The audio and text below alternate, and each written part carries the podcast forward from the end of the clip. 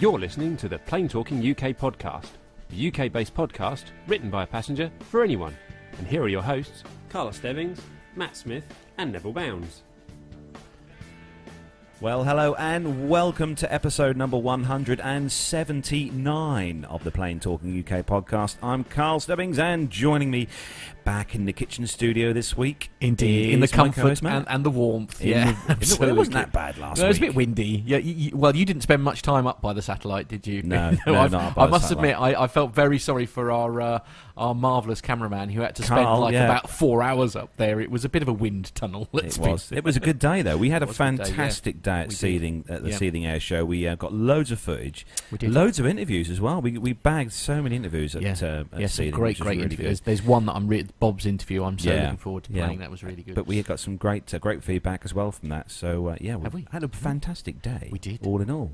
yeah. So it's uh, what's the day? It's, it's, it's Saturday, just for a change. Yes. twenty sixth of August, and it's uh, well, it's ten fifty in the morning here Ooh. in the UK. Right. And uh, yes, we are here for one hundred episode number one hundred and seventy nine. The chat room is uh, full of uh, wonderful busy. listeners, Yep. as always, talking between themselves.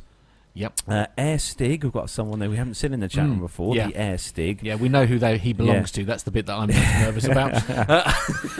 Uh, Masha and Paul Tricker, Mariana, Owen's in the chat room. Ah. Uh, Liz Piper as well is in the chat room. Some chap called Nick Anderson's in the chat Mm, room. again, Nice never heard of him. There.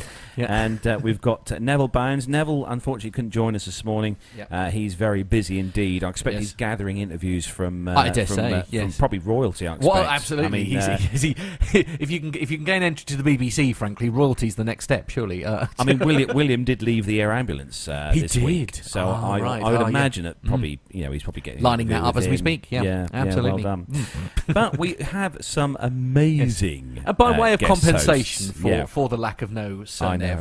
Yeah. we have some amazing guest hosts joining us on the show this morning, and it's from various different time zones around the Mm, UK. yeah. So we can only say thanks to the to everyone for joining us, uh, our guest hosts. But first off, is uh, well, ladies first. I, I think so. Yes, only And, only uh, right. She's uh, one of the hosts on the Airline Pilot Guys show. Mhm. She's a pilot, a doctor, a She's skydiver, definitely the prettiest. and she, oh yes, Yeah. very much so. And don't forget, she's also Miss World 2017. Welcome onto the show, Dr. Steph.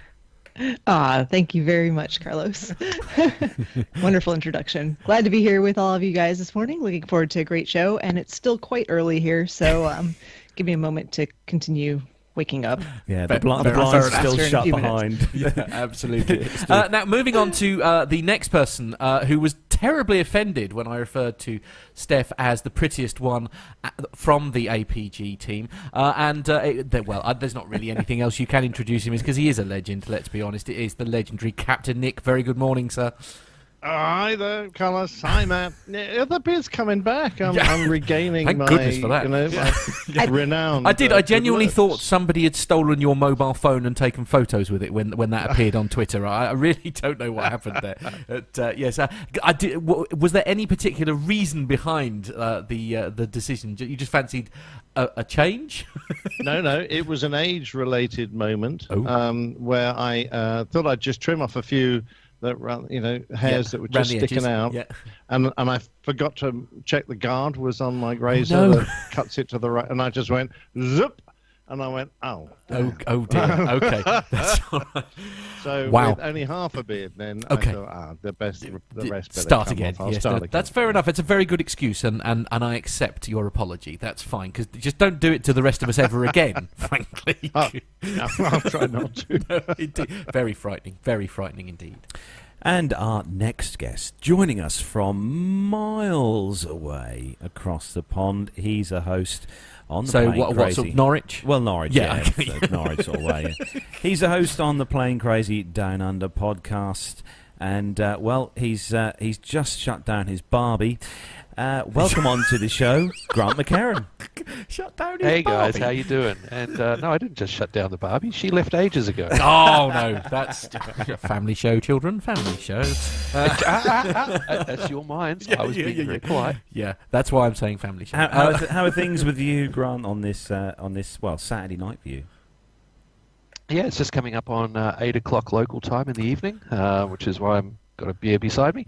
But uh, yeah, look, all's good. Uh, it's actually been a relatively relaxing day. A few chores done. Uh, updating some airshow notes from uh, to get ready for whenever I go out and do airshow commentary again next. But uh, yeah, it's all good here. Who knew? Who knew indeed? and also joining us uh, from uh, well, from kind of the America side of the world. So we're going The back. we're America going back, side We're of going the backwards and forwards here. We've gone to Australia or America, and we've gone All right. back all around the world. Yeah. I tell you, it's a global So- somewhere show, near this. Georgia. Let's let's go with. He's uh, he's well he's a, he's a pilot. He flies an Yes. awesome Mooney, which we saw at Pittsburgh Yes. uh, Yeah, early this year. yeah. And uh, yeah, he's he, well he's just a legendary pilot, really. So welcome onto the show, Stephen Ivy. Hey everybody, how are y'all this morning? Oh, Oh, good. Thanks you- for joining us, Steve. Lovely accent. I'm sorry. Yeah, thank y'all for inviting me. It's uh, it's different actually doing the show instead of just sitting and watching it. So Yeah, major yeah, yeah. here. The novelty wears off really fast. I can assure you. Uh, So where, whereabouts uh, in the US are you at the moment, then, Stephen? So um, I live uh, about thirty minutes to an hour outside of Atlanta, west of it, closer to Alabama than I am Atlanta, depending on traffic. So I'm just a little ways outside of there. Ah, right. Yeah. It- So I'm guessing the uh, the uh, airways are quite busy uh, for GA flying where you are. Yeah, they are, and I actually live on the arrival corridor to the north runways at the uh, Atlanta airport, so I get Wow. to watch uh, commercial traffic all the time. So. And how's the uh, how's the flying going, Stephen? You've, obviously, you've got your Mooney. Uh, you are Yeah, taking that- still. Yep, I uh, I did about ten hours of flying last week. Um, I went down to Florida to pick up some beer. Um, right. Came back. Okay. As you do. Yeah. As you do. As you do. Yeah, yeah, of course. Yeah, Yeah. It, it was homebrew, so it's Yeah. stuff you couldn't get. But- But uh, right, I yeah. got down there, and I uh, was waiting on the person to come get me from the airport so I could get the beer. And they uh, got in a car accident, so I wasn't able to retrieve the beer. Oh no, which was- disaster. It just, yeah, it was just, it was a disaster. Yeah, never mind So, how he uh, was. You know, just- yeah, Yeah, yeah. exactly. I- I like, "Are assume- okay?" I assume he is "Oh, all right, is he? Gotta have the beer still. Yeah, yeah, amen. But uh, Yeah. came back, and then um, I flew up for the uh, solar eclipse on Monday to Ah. uh, Blairsville, Georgia. That was uh, a little bit off the center line. Um, got to see the total eclipse. Um, and was really surprised. There were about ten planes that would just circle overhead that were trying to um, view the eclipse from their aircraft, and the Blairsville airport's kind of in a valley in between the mountains up there. So I was kind of waiting for somebody to tag each other, but they uh, never did, thank goodness. But yeah, it was a, definitely a sight to see.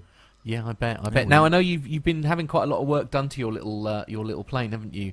Um, sort of getting Yeah. certifications and Um, things all What was that? So I was supposed to have my commercial check ride back uh, on the 27th of June, Yeah. and uh, I was getting ready for it, reviewing the maintenance logs, and I had a uh, airworthiness directive that I had forgotten about Oh. and thought I, I had understood the verbiage of it, but Yeah. um, that word "or" was thrown in right at the tail end, so um, Always nice. I had to uh, postpone the check ride and go ahead and do the annual. So uh, that took about two weeks. Um, didn't find anything wrong. Um, I had to repl- had to have the prop governor overhauled. Yeah. Um, when you I was taken off and everything, you would have kind of a wobble with the prop. So when you you rotate, you could hear an audible change in pitch with the prop, and you you really don't want that when you're trying to get up in the air and get going. No. So I got it fixed, um, put some new tires on it, and uh, went for the check ride the week after and passed it. So I have my uh, commercial single engine land Wow. with my instrument rating. So Okay. Wow. That's Yay. very good. Well done. Well done. Nice one. So So, hey, hey, quick, quick question for Stephen: How many aeronautical money units did that cost you? You know, one AMU is approximately one thousand dollars. oh, uh, I actually haven't gotten the final bill yet. Right. okay. Yeah, okay. Enjoy it while you No still can. Then. Yeah. yeah, exactly. Well, apparently, when he was putting the plane back together, he uh, the mechanic broke my uh, cowling cable that I have some cooling cowlings on the bottom, and he broke the cable on them. So uh, had to wait to get that. That was a three week lead time, and that one little cable, it- it's only like that big, maybe Yeah. About three hundred and fifty dollars. Ooh, okay. So, okay. Yeah, well, that's a Mooney. Yeah. Yep. Yeah. Yeah. They're I, fast, I, I, they're ha- fun, they're not cheap. I have to confess, I had heard a rumor that uh, aviation in general was actually quite expensive. Uh, I don't. I don't know. I don't know where I heard that rumor, but uh, I, I was I was talking in the chat room last week, and I I guess it was still early, and I misspelled Mooney and put money. Right. And then someone's like, "Oh, so Yeah, you're flying yeah. money?" I was thinking, "Well, I'm burning it." Yeah, that count? absolutely. Yeah. it's It's not. pretty much the same thing. Yeah, pretty much. Yeah, it's fine. Yeah, Hey, even in hot air ballooning, it's all about the money. yeah. Well, that's true. Yeah. But, but it is a lovely aircraft. I, I did uh, get a chance to uh, to see the T. Stevens Mooney at Pittsburgh, and it yeah, was very we all nice. did. Yeah, absolutely. nice in fact, indeed. you nearly got a flight in it, didn't you, Nick? I don't think it did. You it didn't quite come to uh, fruition. I don't think, if memory serves.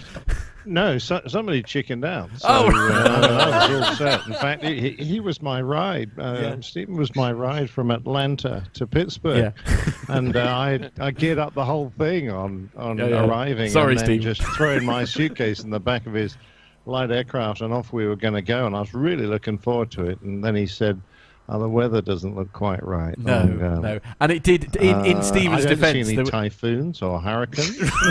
what the hell's the matter with you yeah, come on. Yeah, grow a pair. Come on. yeah, Nick, one engine, not four, one. Ah, They just yeah. expect us to fly off into anything. you know. Yeah. Yeah, but they Yeah, glide so- quite well, don't they? yeah, yeah, but not for long enough. I think Depends- that's the issue. yeah. it Depends on you know some of some of those uh, you know uh, up out dra- drafts down drafts can do nasty things to the wings, and then gliding is not an option. Well, there is that, yeah. yeah, absolutely. So he, I you know, to be I've fair, been he in the world of having to fly regardless too Yeah, long. Well, Correct. Yes, uh, as opposed to Commercial flying. versus private. Yeah, as opposed to flying when it's safe. You know, but, but boring. I know, but Well, I, I- I mean, I'll give you a perfect example. I mean, I was coming back last weekend, and I had looked at the weather and everything, and th- there was a front off my path by about 50 miles, and it wasn't moving that fast. I was like, okay, well, I've got enough space to go, and I get to the Florida Georgia line, and there was just a random cloud. I was like, oh, okay, I'll go through that. Five seconds later, I can't see because the lightning, and it was just started up, and I was like, oh, I need, I need 10 right, please, you know. So it's stuff like that you can't plan for, and that's that's why you don't really want to go flying through any kind of thunderstorms or even you know forecasted thunderstorms because you just, especially if you don't have onboard weather radar, you can't find it, and until it comes in front of you and almost hits you. Well, of course, sort Yeah, of, it has a tendency to pull the wings off as well. yeah, yeah, Yeah. boring. uh, I, I mean, I know, I know and uh, there are occasions, especially at Stansted here, where I mean, we've we've had a bit of a run of thunderstorms, nothing like what you guys get in the states, and certainly not anything like what you get out in Australia. But we've had a couple of sort of like you know mile pockets of thunderstorm, and it is enough to like make aeroplanes get diverted to all sorts of places. I know, I know, I know. Owen got diverted to like East Midlands because they wouldn't let him land at Stansted because of the weather and things like that. So it it can affect the bigger ones too sometimes, you know, Captain Nick. Yeah, I must admit, I was heading into New York last trip, and uh, there was a, a fairly large storm front coming in with a lot of embedded uh, uh, thunderstorms, and uh, we were like racing this one that was heading for JFK. So we wanted to get in just obviously before it arrived because our diversions were on the other side of it. you never want to divert go, going through a thunderstorm. That's are not like ideal. And there were there were big bolts coming out of this thing because the sun had just set, and uh, it was an impressive light show. And it was you know, literally two or three miles off the uh, off the airfield, and it does uh, sort of concentrate the mind. But I've been struck so many times now by lightning that yeah, I, I don't really worry too much about it. Right. Okay. You should have curly hair, right? yeah. it. Yeah, well, I used used to be dark. you know. yeah. Is that, is, I can say, is that where the white hair came from? Yeah. Yeah, exactly. Yeah. The second one was the beard. The third one was the moustache. Yeah, we're not talking about the beard. white. We're not talking about the beard. We're moving away from the beard. Oh, okay. well, the, the fourth one, you know, obviously affected hair elsewhere on my body. All so, right. uh, Okay. yeah. yeah. and again, moving on. I'm feeling like an albino now, you know. And so, ladies and gentlemen, it's time to get comfortable. Uh, right. Right, anyway, we need this. We need this. As we Captain start. Nick terrifies us with yet more stories. Um, right. Okay. So, Sean, who started playing that music? Yeah, yeah, yeah, yeah, yeah. yeah I- it, for some reason, it's our, it's our chosen music for Patreon. Uh, I'm not. I shall never quite understand what was going through Carlos's mind at the time when this particular Oh, I track think was. I know. I, I Yeah. just want. I just wanted to have some comfortable music. Right. for, yes. um, for yeah. Patreon, yeah. so- Pipe slippers, that Yeah. sort of thing. Yeah. Right. So Some, something relaxing on television. we better do some news Oh, here. okay. All right. Okay. I mean, Uh, S- Steph's waiting. She's got to go and do a 468,000 mile run. No, so no she's, um, doubt. Indeed. Uh, I so- mean, 469,000. oh, sorry, Close. sorry, sorry. Nearly there. well, you see, you see, Yeah, she doesn't want to lose ta- another toenail, you know. No. Right. Oh dear. Okay. I love it. Right. Anyway, so um, we'll start the show, I suppose, as we do each week with our rundown of the weekly news from around the world and the UK. So if you're ready, Matt. Uh, yes, I am. And if you're ready, everyone joining us via Skype. Ready? Yep.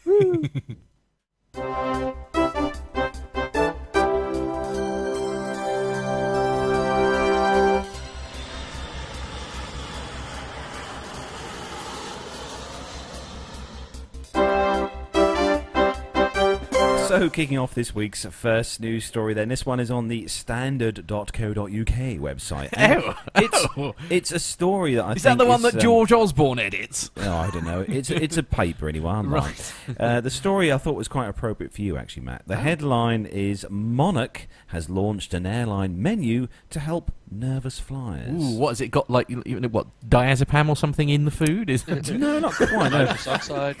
So the uh, the low cost carrier has teamed up with the top food psychologist to help ease in flight fears. If you're the type of person that loves to go on holiday, I think you are, Matt. Right. But dreads the thought of having to take a flight on a 757 dash 200. 200, yes, especially. Uh, to get your, to your destination. A new yeah. Especially if it's being fly by United. But we won't. Did, did I mention that I, I didn't no have a very good experience? No more. No, right, no, no, So this in like, in flight menu. As Visha mentions that uh, Tiger Air owes him a, a refund. Right. So low cost airline Ra- uh, Monarch has uh, teamed up right, with, I'm sorry. Know, with a food psychologist to create an experimental snack box with ingredients that are specifically designed to de stress nervous flies. Professor Charles Spence has worked with Heston Blumenthal Oh on some of his most creative menus and has helped the uh, carrier revamp their in-flight menu with a spread of mood-boosting foods that goes far beyond the usual soggy egg sandwiches and Right. congealed fruit puddings. Okay. The menu food, which is currently being trialled on several flights, serves up a series of clever snacks to quell the anxieties experienced at different moments throughout the flight. Yeah. Prior to takeoff, passengers will be treated to an unusual, um, funny, strange word. Echinacea. That's weird, that one. And licorice ice cream as a late night last night, which uh, aims to boost immunity. Right. After Monarch found that 39% of Brits get ill when travelling. The black colour of the Travelling ice with cream them? is certainly counterintuitive. Most passengers who think of white or pale colours with ice oh, f- with ice cream, Professor Spence told the Telegraph, this may also help distract passengers from their chaotic journey, whilst also surprising them and playing into childlike nostalgia. Hmm. While in the air, Black flies. ice cream. Yeah, they're trying for the goths, mate. Yeah. While, while in the air, flyers can tuck into something uh, uh, soothing rice cakes. soothing rice cakes. mm, Okay, right. Powdered with lavender. Yeah, I like that. Which enhances relaxation and sleep quality. While a green tea infusion. mm, Okay. Never a great fan of green tea. Okay, No, there's nothing wrong with green with tea. Green teas are good. antioxidants for a double boost of immunity. Passengers will wash it down with a chamomile and fennel seed and kelp tea. Right. Wow. That is Okay. kind of interesting. Uh, I mean, f- I mean, frankly, I, I'm going to interrupt you there because this story is ridiculous. Frankly, as a nervous stop. flyer, I don't really care what you know. Like, I mean, if if you want to help nervous flyers, I don't know, pour a hypnol over it or something like that. Just like, just knock them out. It's fine. That's the best thing you can do with nervous flyers. Is is you know put them in a coma. Frankly, speaking for myself, I didn't mean hypnol at all, did I? No, this, I'm- this, this is. Uh, oh Food dear. Psychologist. Uh, yes, Mr. Beetroot, please uh, sit on the couch and tell me about the problem you've had with your tubers. I mean, you know, it's like a food psychologist. It just has connotations. Yeah, just, it's just I, I don't know. It's very weird. It's It- very very it is weird. I mean, of- you know, just drug them. That's the that's the only way to get you know like make them very relaxed and chilled out. That's that's the I mean, best thing. oh, I think we already have that food group. It's called alcohol. Ah, I was Yeah. about to Yes. say, just put an open bar on yeah, there. well, yeah, there is that. Yeah. I mean, doc, The uh, tranquilizer trolley. Hello. Steph, Steph, you are you are the you are the doctor on the show here today. Yes. So, I mean, Yes. uh, are there any any particular foods that are incredibly calming apart from ice cream? So cream? I should preface this by saying I am the world's worst nutritionist. Um, my medical degree did yeah, not seen you confer any Yeah. Yeah. Yeah. any uh, And nutritional Yeah. knowledge to me. So, um, no, I, I don't know. Um, you know, echinacea and chamomile and that stuff all sounds like stuff that's supposed to be soothing. Lavender. Yeah. I don't know that there's any science at all behind it. No, no, it's Um, it's this well, sort of herb. I was think, curious. You didn't you didn't quite get to the umami rich mushroom and Oh, tomato. oh, my powder apologies. Yes, uh, I'm so sorry. I interrupted. Wait, caramel marvelous. nut bar. I was very interested in that one actually. but- Yeah. I, I, well. I've got to say, every single thing on this menu would have me going, yeah, no. Yeah. No, just, it's just just no. not happening. Yeah. The box is a nice I- I colour, though, to be fair. Is it right? Okay. Yeah. Probably as more it's- edible than half the stuff they're serving. yes.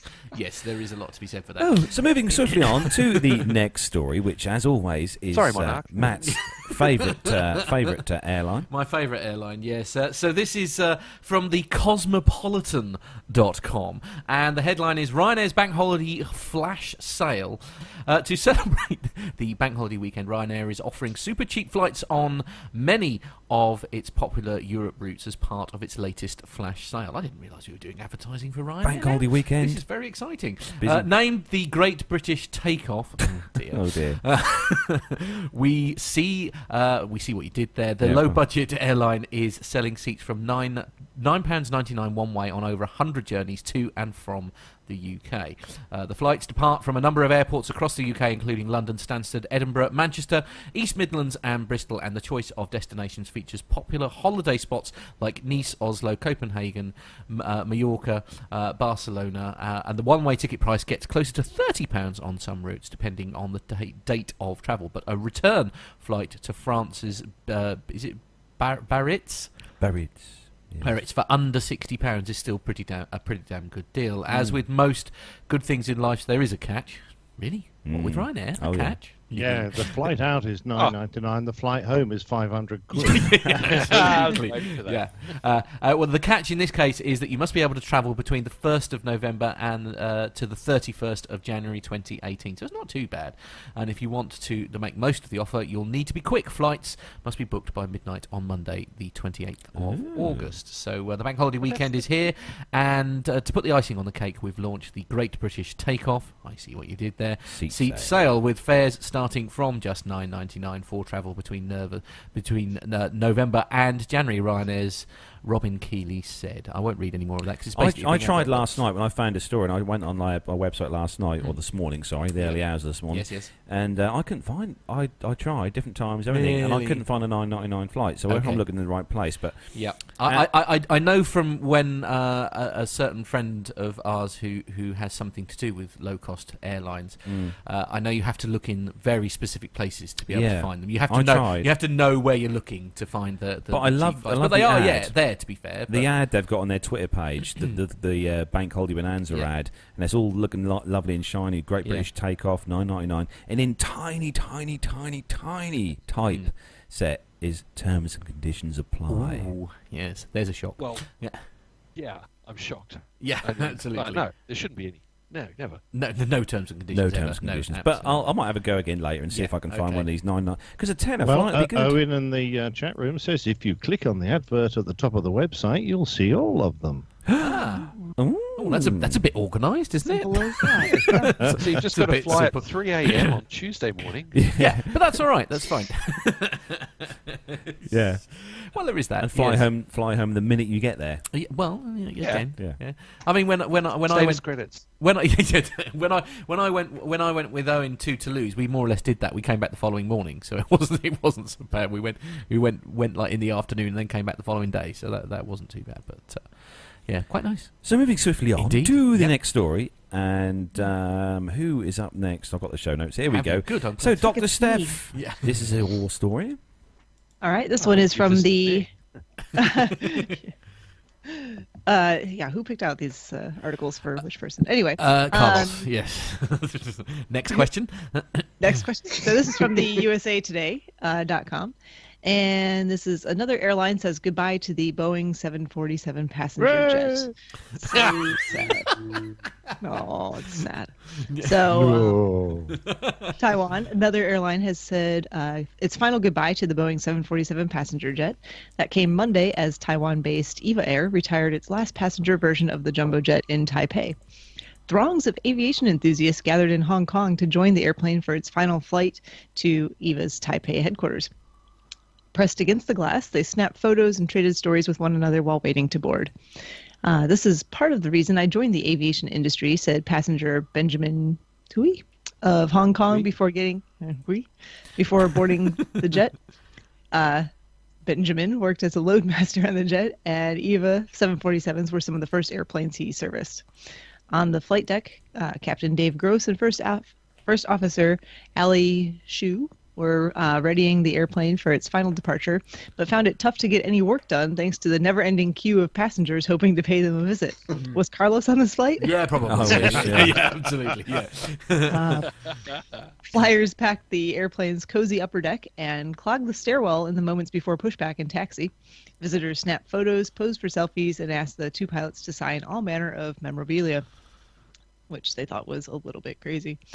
um, that chaotic that chaotic vibe continued once airborne. Within moments of the seatbelt sign turning off, passengers flooded the aisles, galleys, and even the lavatories. Odd. It was uh, flooded the lavatories. Right. that's that's not something you want on a flight. Who edited this story? Uh, yeah.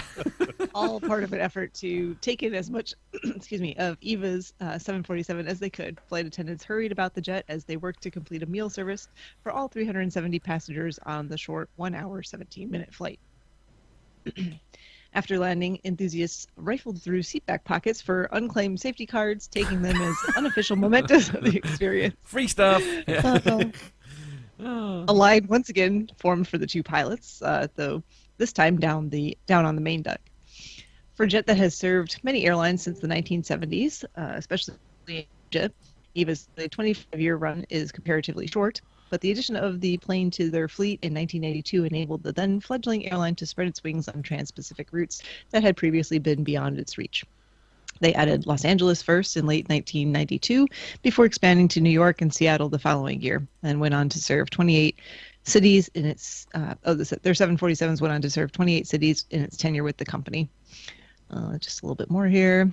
Uh, Eve also used the plane's unique size to roll out one of the first premium economy cabins in the industry, making it one of the first with four classes of service so, first, business, premium, economy, and economy.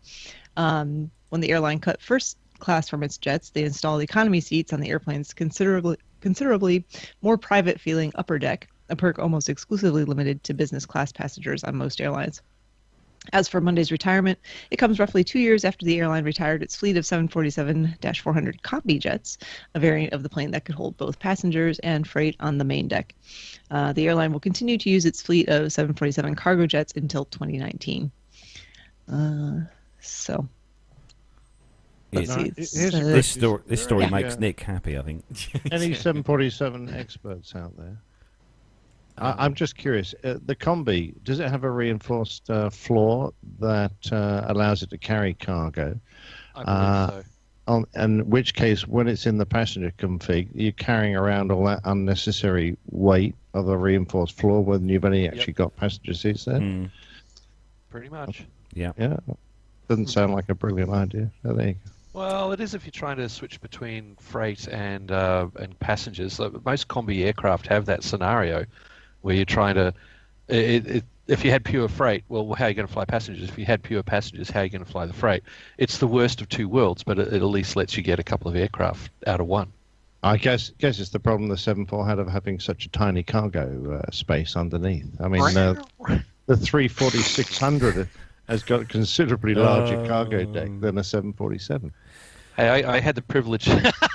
I had a nice facial expression. I had the uh, privilege of uh, being taken all through a couple of Qantas 747 300s and 400s to compare the differences. And yeah, okay, the 340 may have the bigger cargo deck, but uh, wow, it's still pretty dang huge underneath the uh, passenger deck. Mm. That's for sure.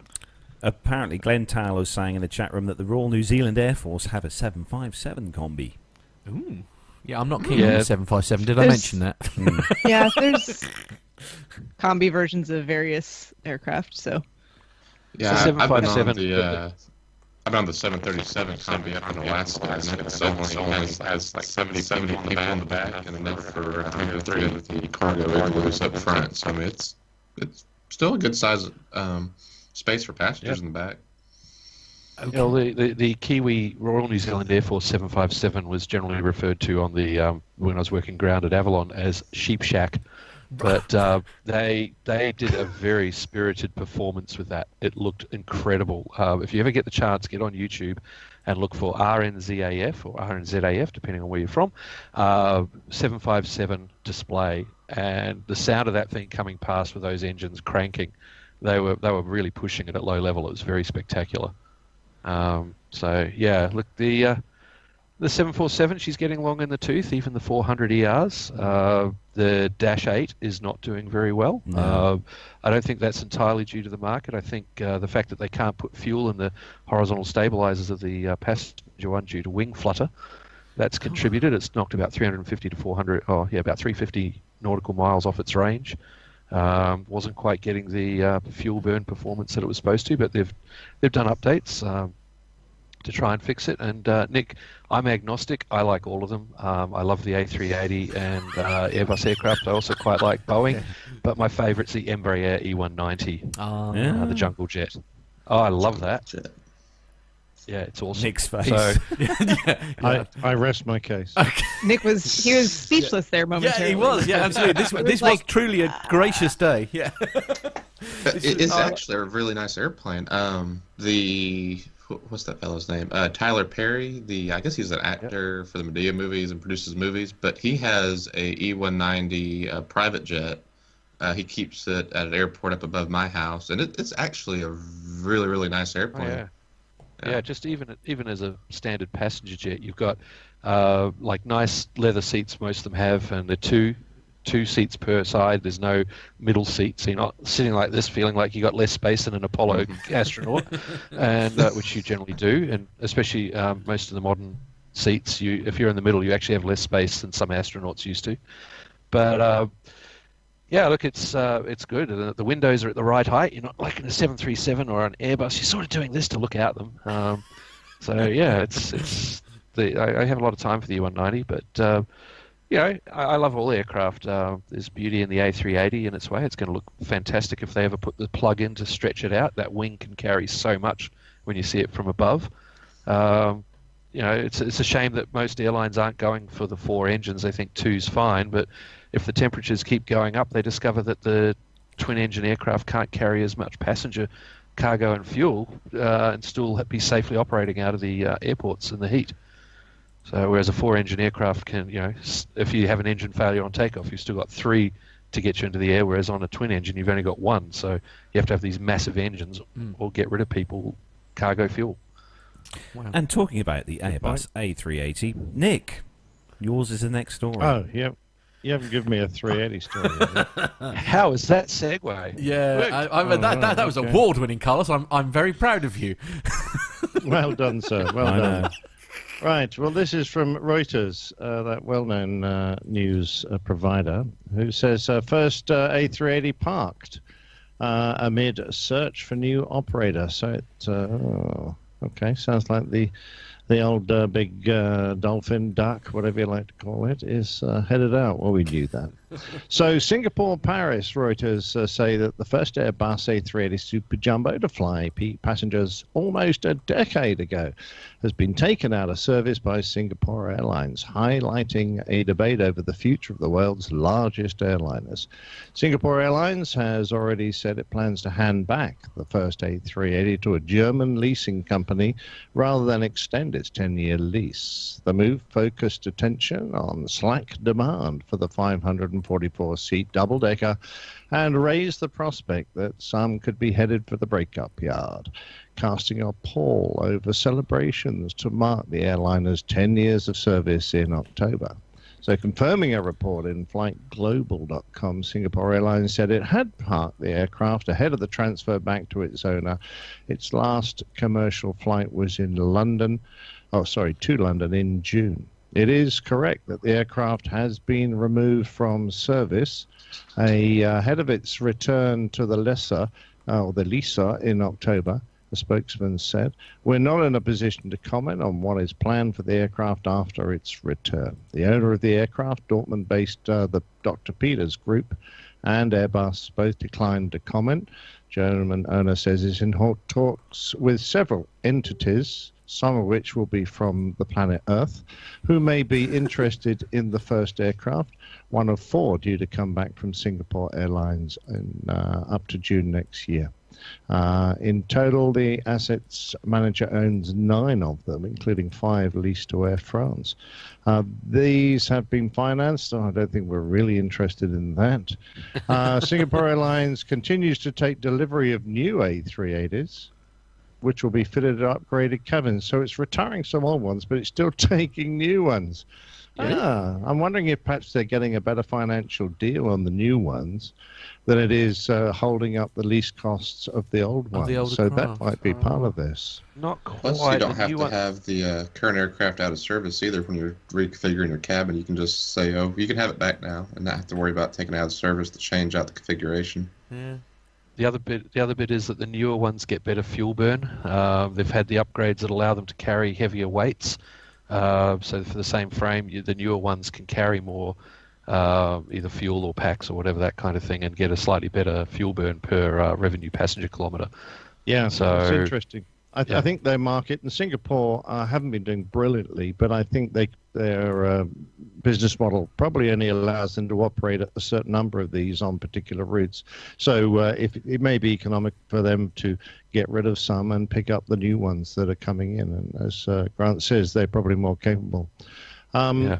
However, uh, that in turn weighs on fragile demand for the new aircraft. Well, that's that's yeah, that's been on the cards for a long time. Anyone who builds four engine, big four engine airliners uh, has been struggling, uh, which has uh, twice forced Airbus to reduce production. Uh, does it mention there that uh, Boeing have done the same? Yes. U.S. rival Yep. Boeing disagrees and stopped forecasting demand for very large four engine airplanes such as the A380 and its uh, own 747-8. Yeah, they haven't sold many of those except perhaps to a few cargo uh, operators. Uh, Airbus does insist that the 380 does have a future due to congestion and predicts 5% of aircraft delivered over the next 20 years will be in the same category. Well, that was kind of their concept, wasn't it? Because uh, airports like, for example, Heathrow, where they're running at 98% uh, capacity, the only way to move more passengers in is to have an aircraft capable of carrying more passengers since you can't generate more landing slots. I don't know if that's common around the world, but certainly congestion was the one of the driving factors for building uh, the 380. But I don't think it's quite worked as they expected, and certainly the uh, aircraft is not as economic as they hoped. I think some of the Chinese airlines use them in a regional configuration that have something like 820 seats in them. There was there was a there were a French, I think it was a French carrier operating in, in some of the holiday destinations was going to do that.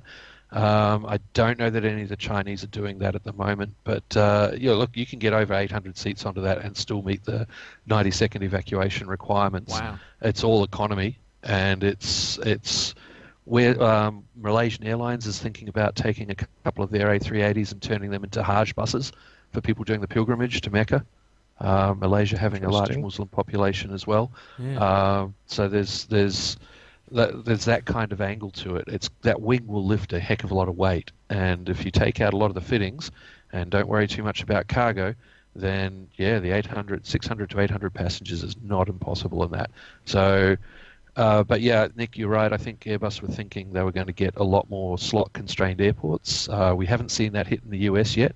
Um, US airlines continue to book more aircraft than the tarmac can actually handle, and then worry and, and complain about why it is that uh, they get delays and cancellations. And apparently, that's all the, pro- the fault of not having privatized uh, give it away um, ATC. But that's another story. Oh no!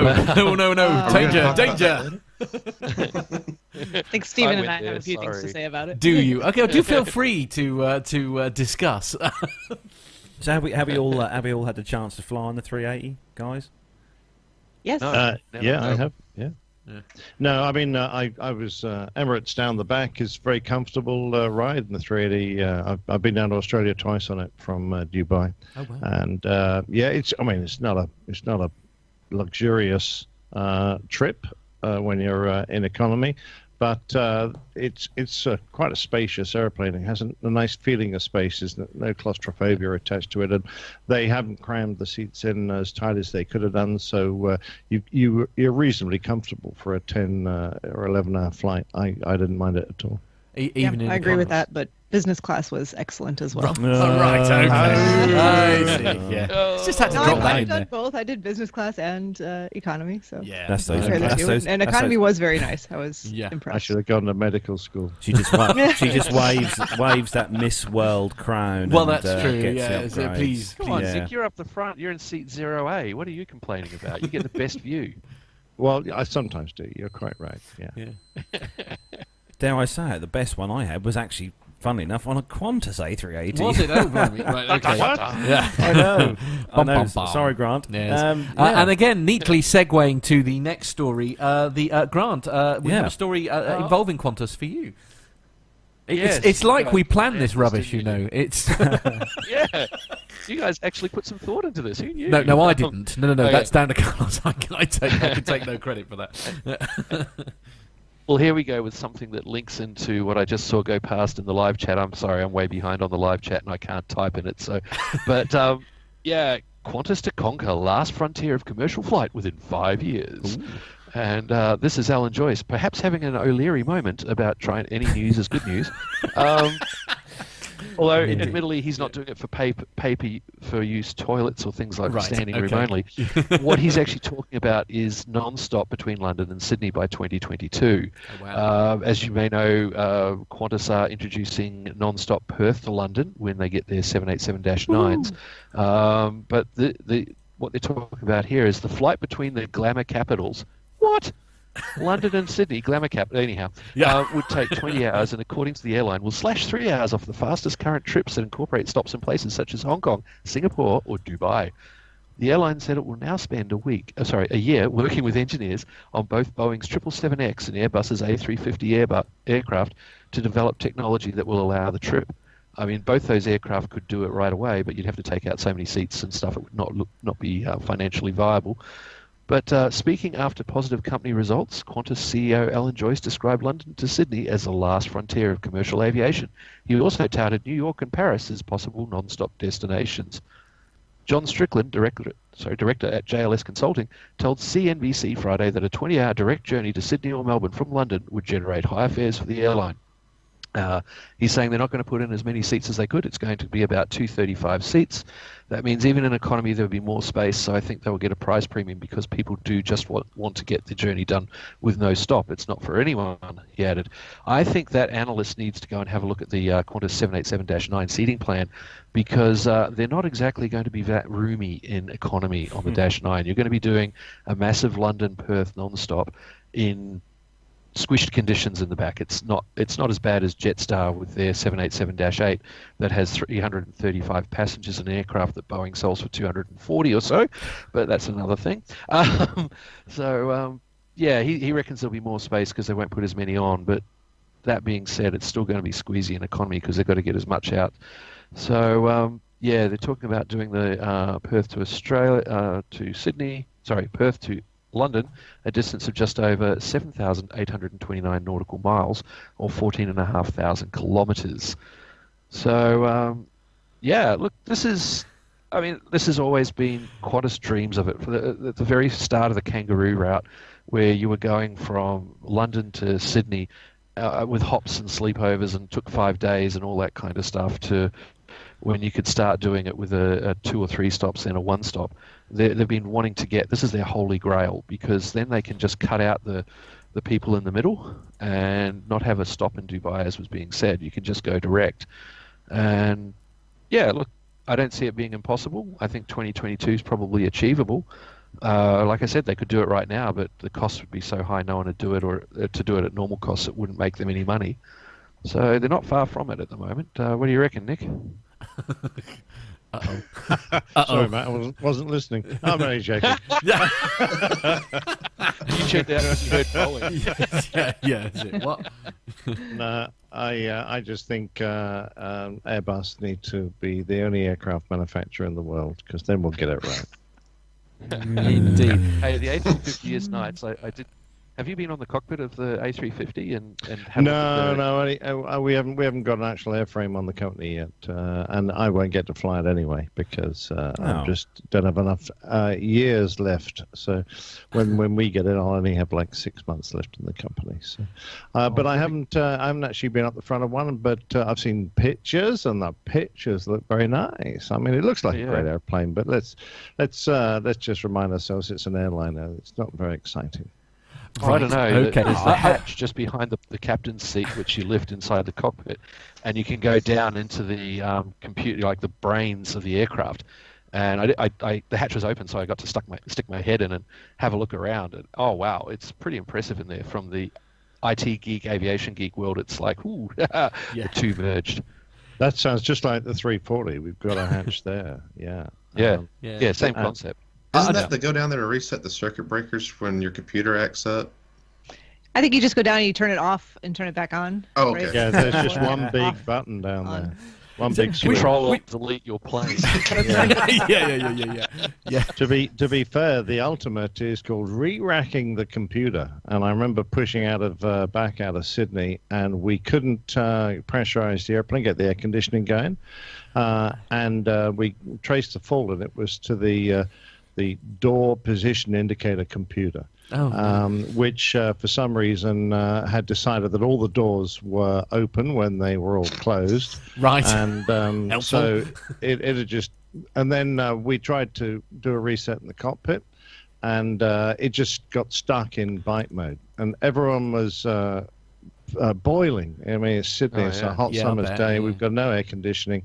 Everyone's just cooking down the back. And in the end, I said, uh, well, we've got to go back uh, uh, on the gate and um, and get this fixed. And the engineer came on and he said, uh, ah, I haven't got any spares, mate. I'll I'll re-rack it. So uh, he, uh, yeah, he went. We shut down. He went down was, into the was, bowels was and he just Australian? basically Yeah. pulled the computer out of its rack, and there was this uh, great crash as he slammed it back in again. right. And they said, "Try it now, mate." Oh, We pushed back and Hey, fired up, and it Right. worked like a treat. So Really? at least at go. least it's easier. At least it's easier to reboot the F-18 Hornet, the classic, the double Jenny double Jenny tap, where you reset the generators. yeah. Well, any- anything that just kind of starts it off again, because these things Yeah. are usually a software glitch, and uh, yeah. Uh, so once you get it back running again, it thinks it's fine and good. Oh, there we are. So I just need to know because one somebody, the Plane Talking UK podcast, has just posted in the chat room that it was quick and nasty, terrible Australian service for, for Qantas. I don't know, uh, but but none of us genuinely have any idea which one of us has posted it. Owen says it Well, it's wasn't me. him. Wasn't me. No, so I'm in there under my own name. I- I somebody's logged in as it is. us. This is really scary. And it's Someone's or is it hacked you? you. It's you. Not me. It's, it's, it's not. It wasn't me. No, no. I, I reckon it's that Mr. Bounds fellow. This is you me. Yeah, did you did you give uh, Cernev uh, Yeah. Yeah. credentials and access to the?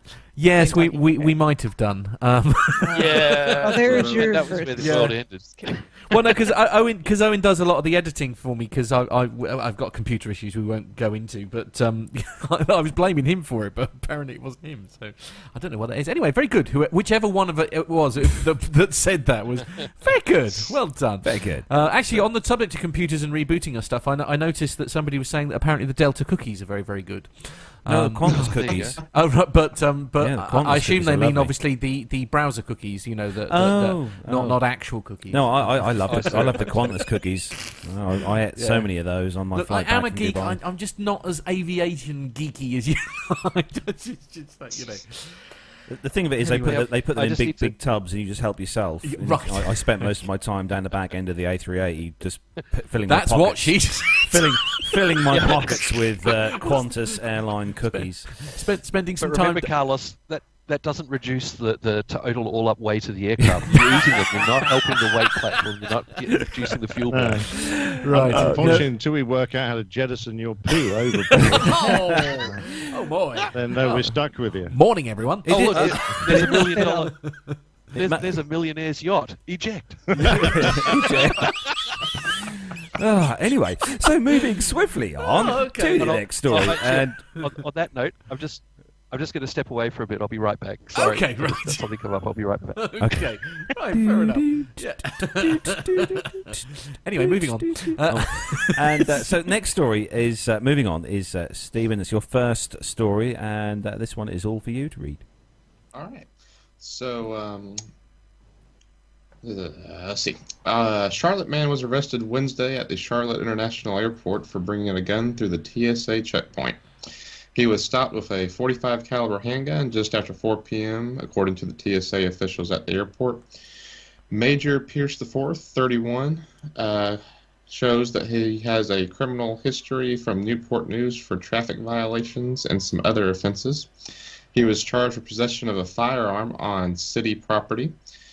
And uh, it goes on to say here he was questioned, arrested on the local charge carrying a weapon at airport property. Um, and it says the date TSA officials have found 36 firearms at the checkpoint at the uh, Charlotte airport. They go on to say there is a right way to travel with a firearm and a wrong way. Well, yeah. Um, the wrong way is to bring it through the security checkpoint. Uh, passengers are permitted to travel with firearms and checked luggage if they are unloaded, packed in a hard-sided case, locked, and packed separately from ammunition. Then the firearm must be taken th- to the airline check-in counter. So um, I did a little bit more digging into this because I know Atlanta also has a bad track record with this. Um, and according to last year's numbers, this is 2016, hmm. the Atlanta airport recovered 198 firearms. wow. The Dallas airport recovered 192 firearms. And nationwide, they recovered 3,391 in screenings at the TSA checkpoint, See, of which 83% of those guns Stop were it. loaded. So loaded See- means one in the chamber. I, I suppose. could- Um, How many, So- Stephen? what was that? Say Yeah. that again. How So, many were um, loaded? yeah, loaded. It means you have one in the chamber. Yeah, but So how, how many were loaded? Uh, 83% of the 3,000. 83% I want up the smell. Yeah. So, um, America. yeah, exactly. I mean, I, So- this is the crazy thing with this, right? And, and I suppose it's because we're we're humble Brits here, and and we're we're you know you we, have we take a spud gun. Yeah, absolutely, and and you still have to have a permit for it. You know, I mean, it, it's rid- ridiculous. The, the well, not ridiculous. It's very sensible, I think, personally. Our gun laws here, um, and it's just I, I can't imagine that anybody.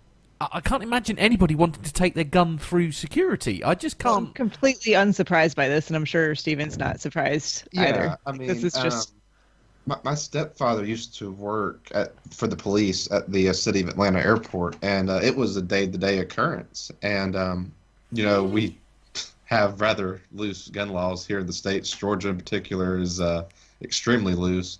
Right. So they relaxed, I think, is the term we like. Relaxed. yeah, we, Yeah. we prefer the term relaxed um, you know, these um, southern businessmen that travel and they leave their um, carry in their briefcase or their backpack and they forget about it because they're just so busy. Um, so I know up until I think it was last year, you had to go spend a night in jail if you got caught at the airport for bringing your firearm through there because well you weren't supposed to. So they actually changed the laws in Georgia to where it allows now if you accidentally leave your gun in your bag when you're going through the checkpoint, Right. you can actually return to your car, put it in your car, and then go back through the checkpoint with no problem whatsoever. right. I love But it. uh, the, Um, the problem gets to where um, you have folks that have more than one gun in there, and then it's like, okay, well, you know, you didn't purposely forget this, so what are you going to do now? But This is just, Um, I don't know. I mean, what? what I'm going to ask uh, uh, Grant. You, what, what? What are the rules in, in Oz? I mean, if you've got things that are trying to kill you continuously in Australia, I mean, presumably that, that that you know means that you're allowed one. or No, God, we're tough down here, mate. Yeah, right. okay. What you just use a bat and, and, a, and a hit on the head with a stubby, you know. Right. Fair enough. Yeah. an empty beer bottle. well, that sounds No, sensible. look, the um, the Aussies have very very strict gun laws. Mm. Um, in terms of you know, only can be used at um, rifle ranges and things like that. Uh, friends of mine who shoot could give much better information. I, I I'm not up on it, but uh, I've got way more chance of somebody attacking me with a bottle or a knife if they're nasty than a gun. Um, when I used to live in Boston, every Monday morning, oh, this many people died over the weekend from gunshots, and it's like, wow, if that Yeah. happened in Australia for the whole of the dang country, we'd be having conniptions. Uh, some guy went nuts with a gun in in Melbourne, um, shot one person, and it stopped the whole country. Really? You know, it's that kind of thing. Yeah, yeah, yeah. Yeah. And But- you know, the NRA in the US likes to say that Australia's gun laws are failing. Um, I cry blowing snow on that. Yeah. Um, it's it's not not true at all. Uh, the the gun laws we've got are pretty full on, and it's yeah, I mean, I, feel a lot safer. Owen's actually just So- said in the chat room. He said he knew a captain that once got uh, that, that had his. Uh, uh, had got his kid's my first Nerf gun taken off him because he happened to A have it with him. gun? An actual Nerf gun when he was trying to. You to mean go the through- gun that fires foam? That's the one. Yeah, yeah. Well, the little fo- Yeah. the, the foamy Yeah. things. That, uh, and again, I, I I Oh, think they're- we have the they're the air. dangerous. Come on. Say Some of them can look quite realistic too. Well, yeah, I suppose I suppose there is that, and uh, the air stick. So I read this out with slight nervous and intrepidation. Uh, says that the, U- the UK and US listeners can't understand gun culture the same way that the USA listeners don't understand why people here in London carry umbrellas everywhere. Uh, that's that's a fair point. Uh, Oh yeah, they're, they're, they're, they're Secret Service umbrellas. They've Yeah, got hidden, hidden guns Has- inside. has no- Although Nobody- I will say, I was very confused one time. I was going through um, Heathrow and I had my umbrella with me, and or was it Heathrow or Dublin? I can't remember. Someplace rainy, you know. that'll be And- Dublin then. here. Dublin, Dublin, definitely. Dublin. Yeah, okay. It was whatever. I was flying between the two places, and um, I was like, they made me take the umbrella out of my bag and open it up and show. it. I was like, what? It's an umbrella. Like, I know, but you see, I've you had not? Have you? happen in the U.S. Like, they could care less about the umbrella going through your. Have you not seen K- Kingsman though? You see, if Oh, you've ever awesome watched film. Kingsman, I th- have th- seen that. Movie, Well, there we are. You see, and that's why you have to watch uh, a man with a bowler hat carrying an umbrella because Yeah. they're basically Secret Service agents. very That's, dangerous. I yeah. knew I should have come Uh, back with my bowler hat. Quite right. yeah. Absolutely. Yeah, Grant, uh, I, I spent quite a while flying uh, in Australia with a loaded 9 millimeter Browning. So uh, in the Australian Air Force, uh, whenever we flew more than halfway up the country, I forget which Yeah. uh, line of latitude it was, but we used to, uh, the military guys would fly armed because uh, Yes. if we ejected uh, near the coast, uh, in fact, you don't have to be near the coast to find a crocodile, they're bloody everywhere. Yeah. And uh, if you ejected and you came down and you were therefore in a bit of a survival situation until uh, someone could uh, bother to be come out and fly a Huey out and pick you up. Um, we used to have to defend ourselves against the crocodiles that might be there. And if you came down near water, I mean, I did a, a lovely trip up uh, one of the uh, the rivers in the Northern Territories. Uh, the guy there was showing us there's a big crocodile about every hundred meters.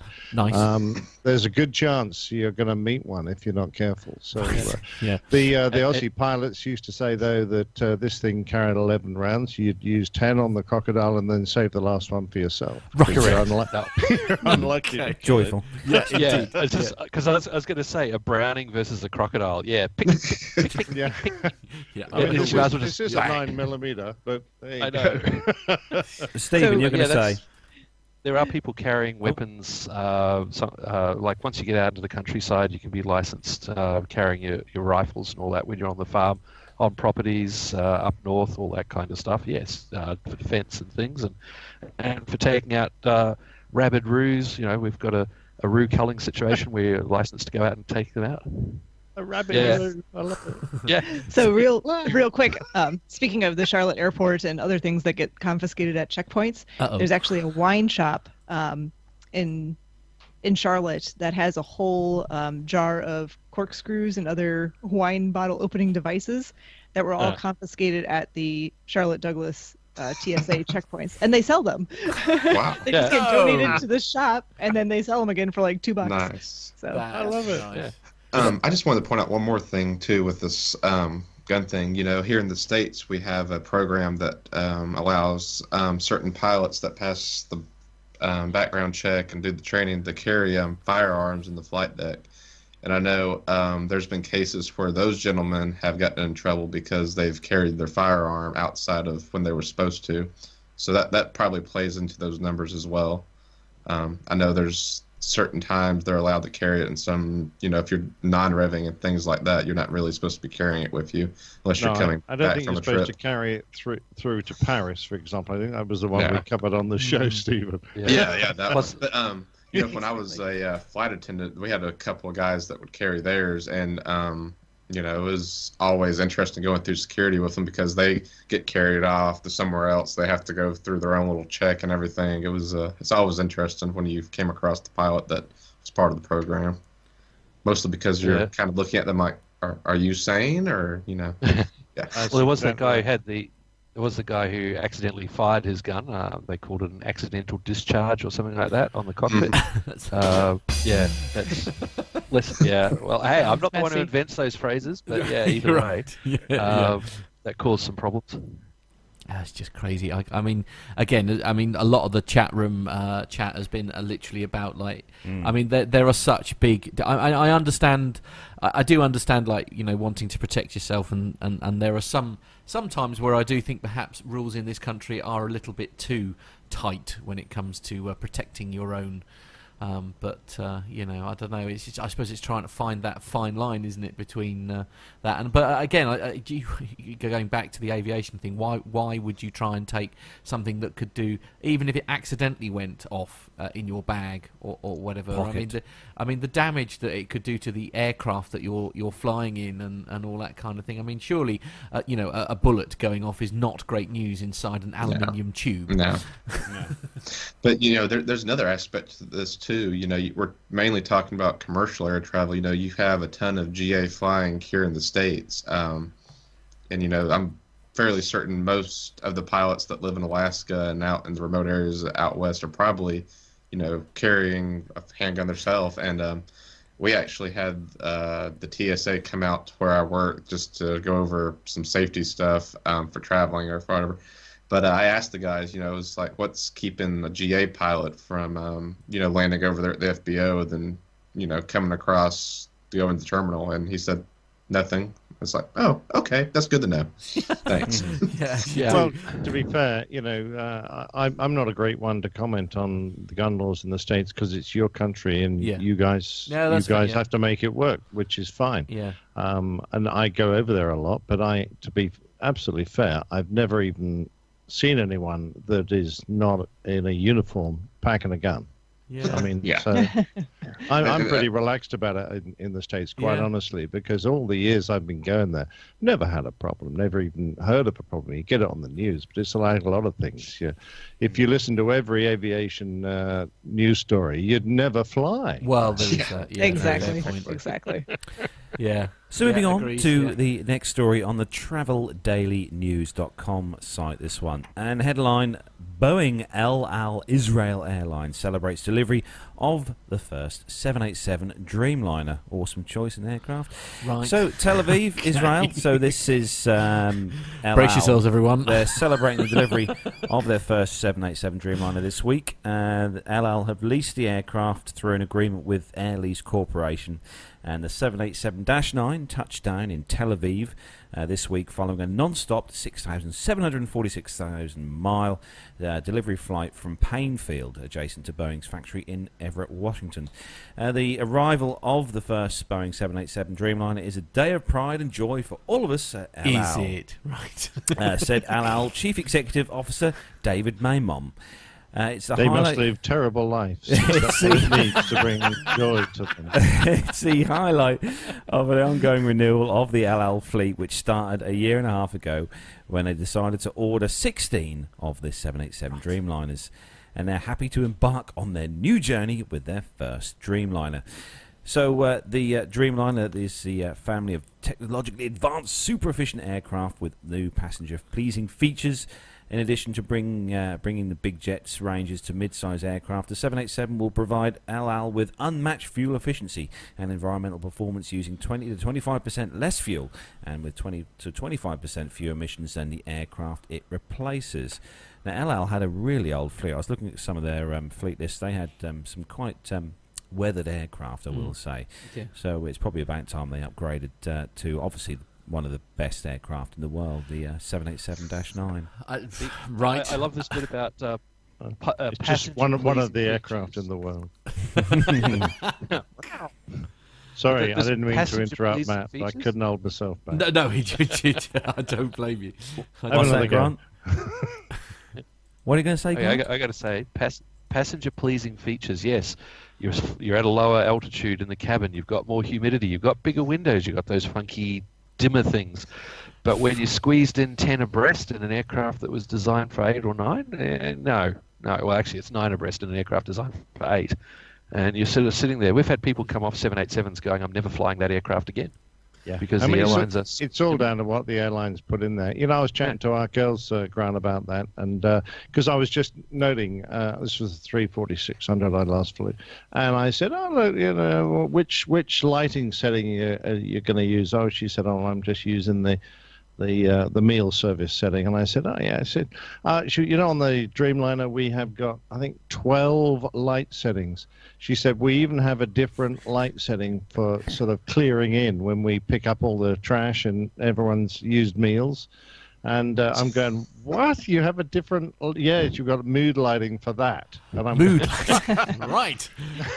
I think um, that goes along with the uh, calming nutrition. Uh, Uh, from yes. before. Exactly.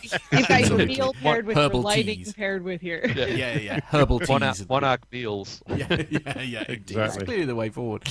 So Matt, Yes. the next story is yours, Matt, and it's a bit it's a bit of a rubbish story, really. Right, okay. It's certainly a rubbish website. It's on the dailyhive.com.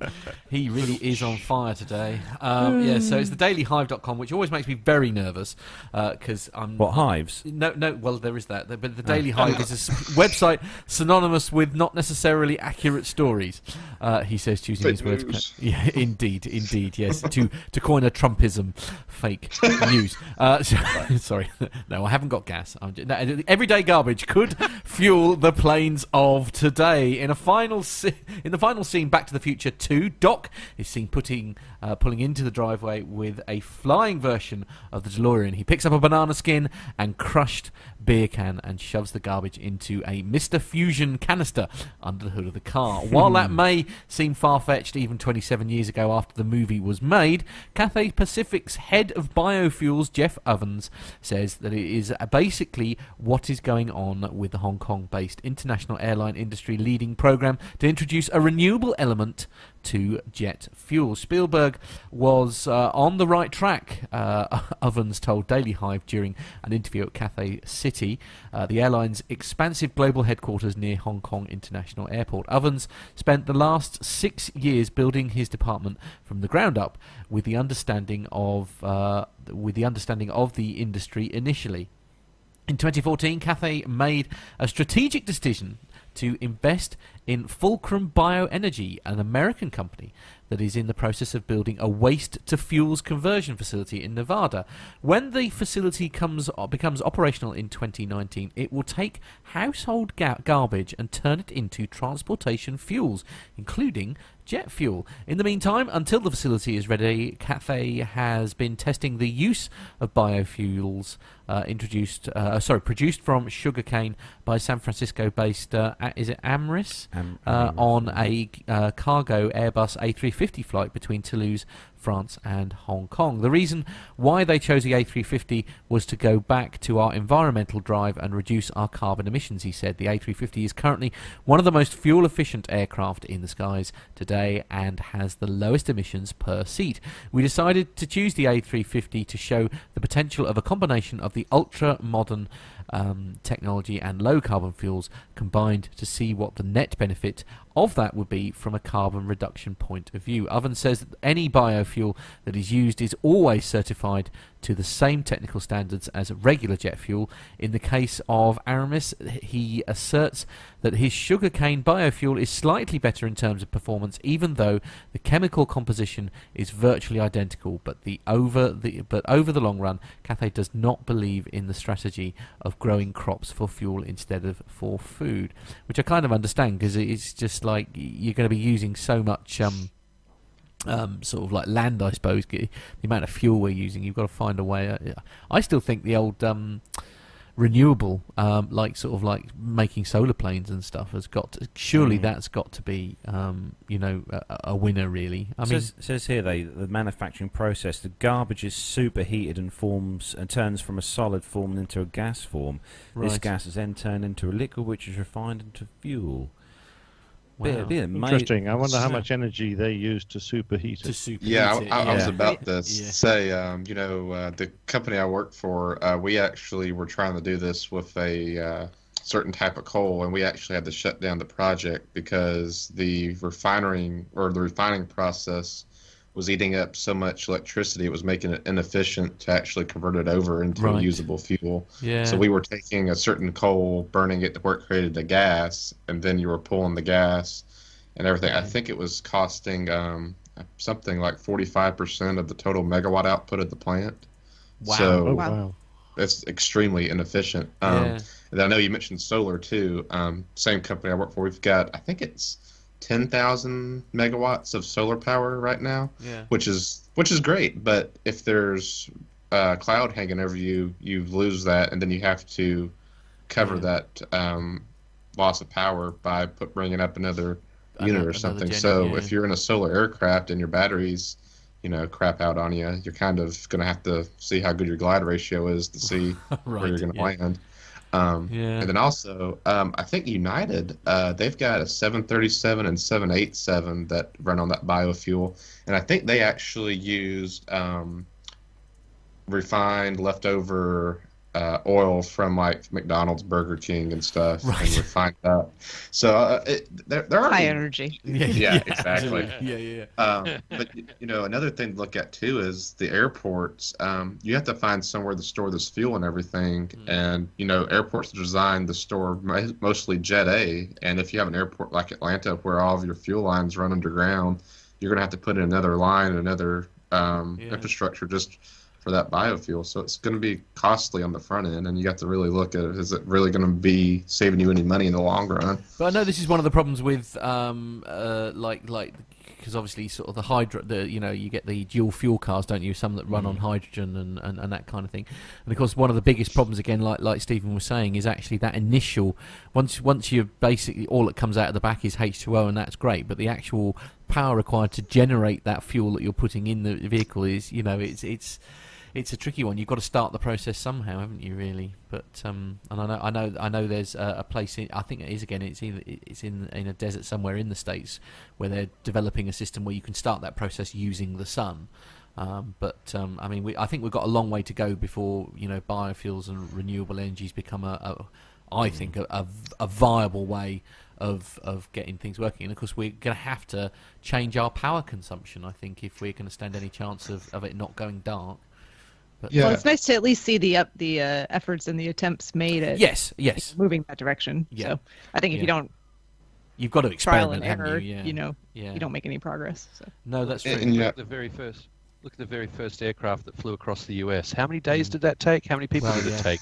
You know, Yeah. look at the very first airmail. Look at the very first of anything. yeah, It takes a while. It really does. Eventually, oops. Eventually, uh, someone gets it all sorted out, and uh, things actually, you know, they start working. But you know, the first electric cars, they were insane. Now Tesla have got the price down quite a bit, uh, and the performance. Well, in fact, There's a long way to go, but we're sta- we're taking steps. Well, and Volvo, of course, are actually talking about ma- making like I think it's, it's it's not that far away. It's only sort of five six years away, and they're only they're only going to make electric cars. Well, and you know, there, there's another thing to look at too. I know uh, my company is struggling with this is the infrastructure to put in place for all this renewable energy. Um, because you know, it doesn't necessarily have to be tied to a transmission line, so you have to put in the infrastructure to put it onto a lower voltage line. Yeah, Um, my uncle, he's got two sets of solar panels, and the uh, power company out where he lives, he can only sell so much back to the grid because the, the line can't take the voltage coming Right. to it. Okay. So, I mean, I know here in the U.S., um, my company in particular, we're upgrading some of our residential lines to meet the demand of this. But I mean, you're talking millions of dollars because Yeah. I mean, copper wiring is not cheap, and you're talking thousands and thousands of miles to Mm. replace stuff just to save. You know, it's a couple of cents per kilowatt hour. But uh, again, as, as Steph says, you've got to start somewhere, I suppose. You know, you so I mean, it, you know, the, the, it's moving in the right direction. We've just got to find a way of uh, doing it. Anyway, we're slightly off topic there, so uh, uh, Yep, So, sorry. yeah.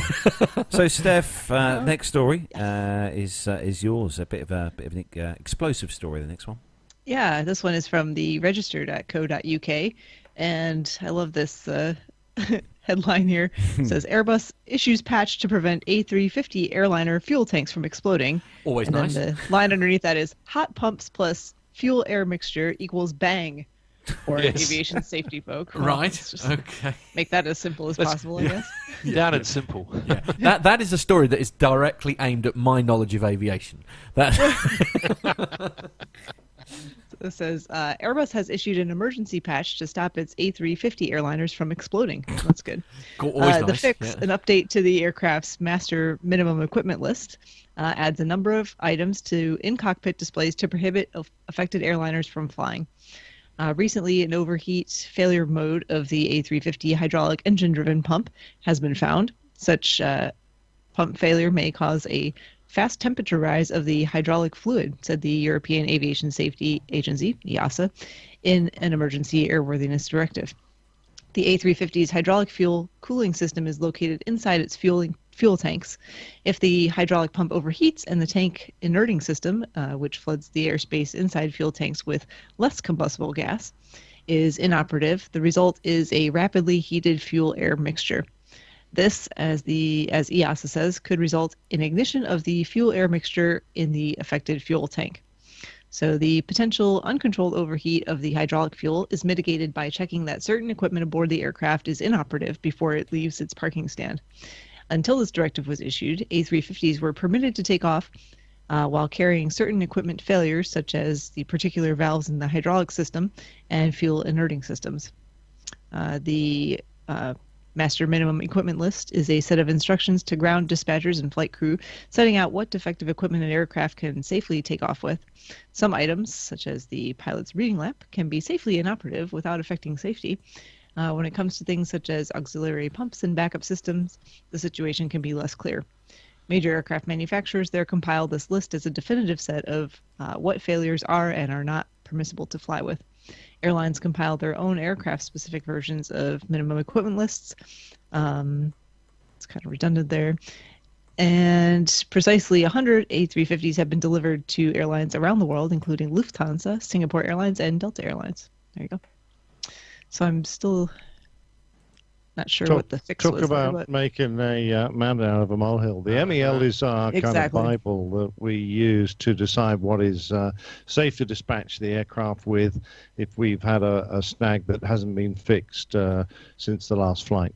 Uh, and um, for let me first of all say that uh, um, the A350, if it hasn't a um, a, system of uh, flooding the an empty tank with an inert gas, which is usually nitrogen.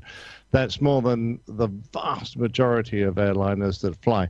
And in fact, uh, to my knowledge, really only uh, a few uh, um, early generation jets had it and uh, military aircraft. I don't know of another civil airliner that has a, a nitrogen tank flooding system. And all it is that when when the tank's full of fuel, uh, that's not actually very uh, um, much of a concern at all. Uh, it's actually quite hard to ignite uh, aviation fuel. I remember a fireman trying to demonstrate how to put out fuel, and he was saying, uh, you know, this stuff's really hard to ignite. You've got to use a like a, uh, a flamethrower to get it going. And Really? Once it's going, it's fine, unless it's ready. He said, but uh, when it's uh, just sitting there uh, and sloshing around at the, the bit left in the bottom of the tank, you can build up an inflammable gas uh, above it. So it's just the the uh, the uh, mixture in the uh, sort of gaseous form that's left over when you've got an empty tank.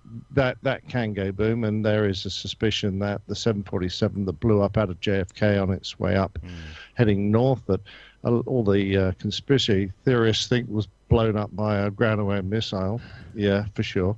Um, it went off because there was a, uh, a short circuit in one of its booster pumps in, uh, in an empty tank and that created a spark, and that uh, managed to ignite the gas, and the aircraft blew up.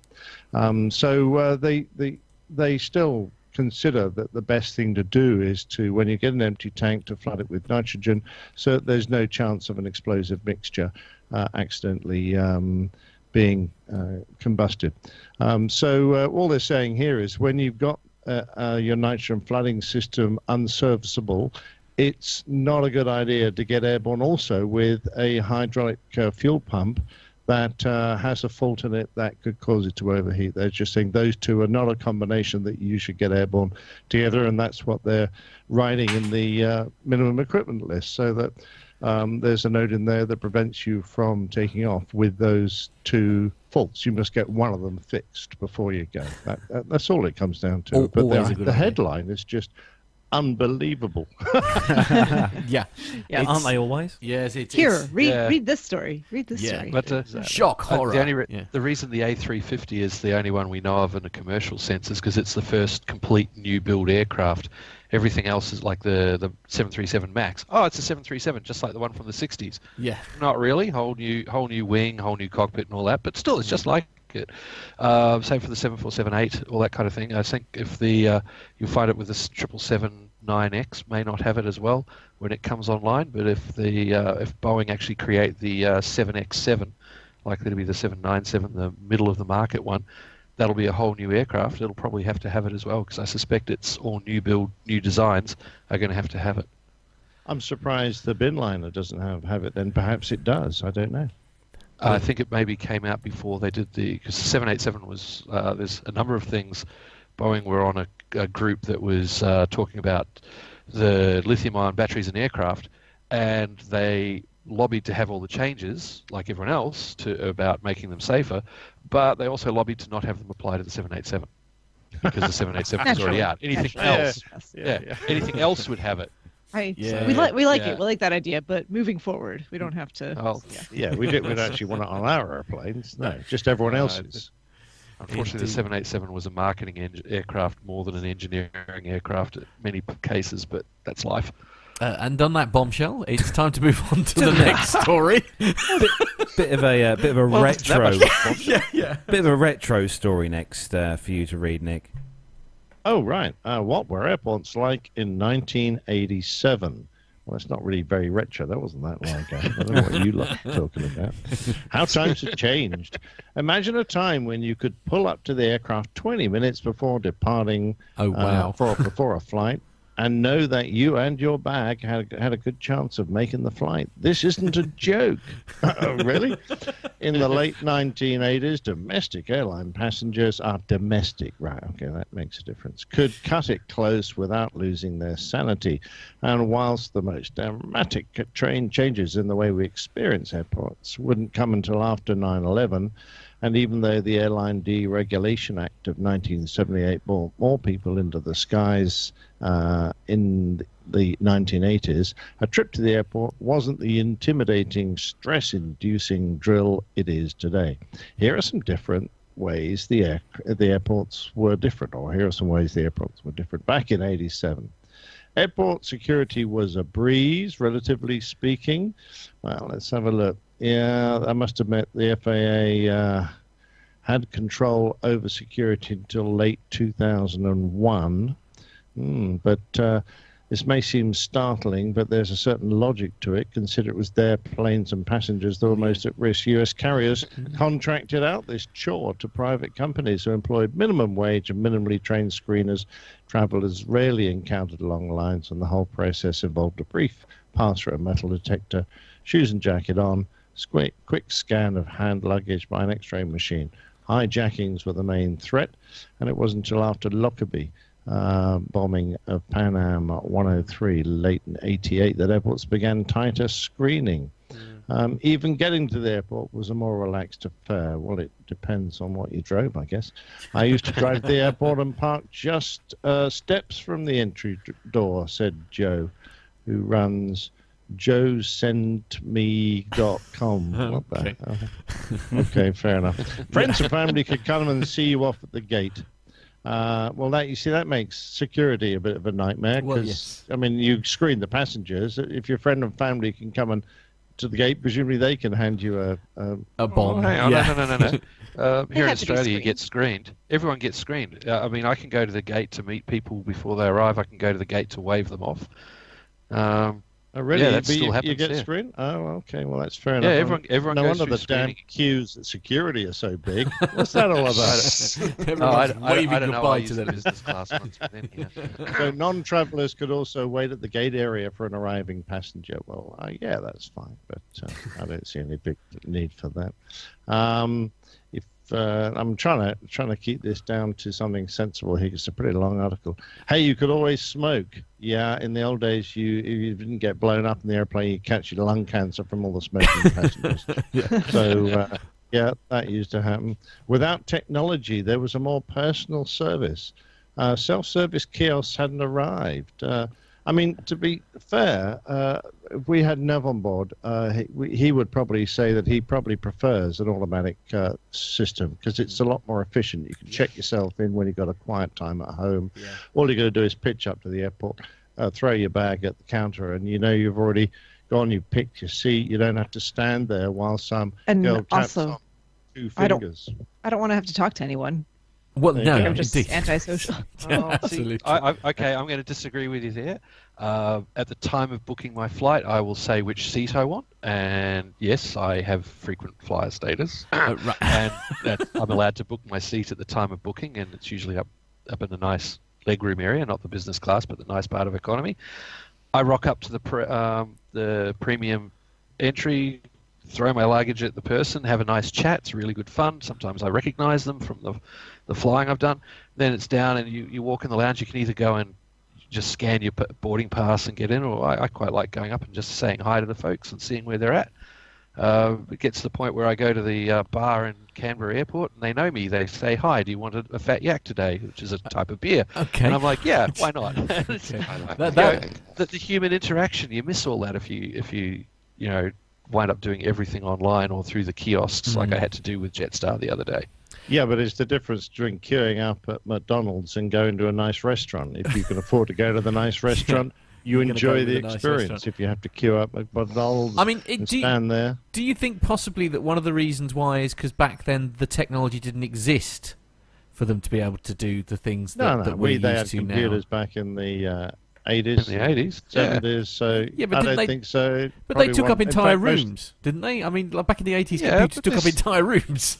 in fact, but I they still use the main most, most, of the software we're using was still the software they had back in the well, 80s. True, yeah. yeah. yeah. Especially if I mean, BA, okay, if, we're gonna, if, if, we're going to reminisce about how good it was in the old days when, Uh-oh. you know, you got the service, you got the nice, and you, people would dress up and you didn't have a bunch of yobbos on board getting drunk and causing problems, pay.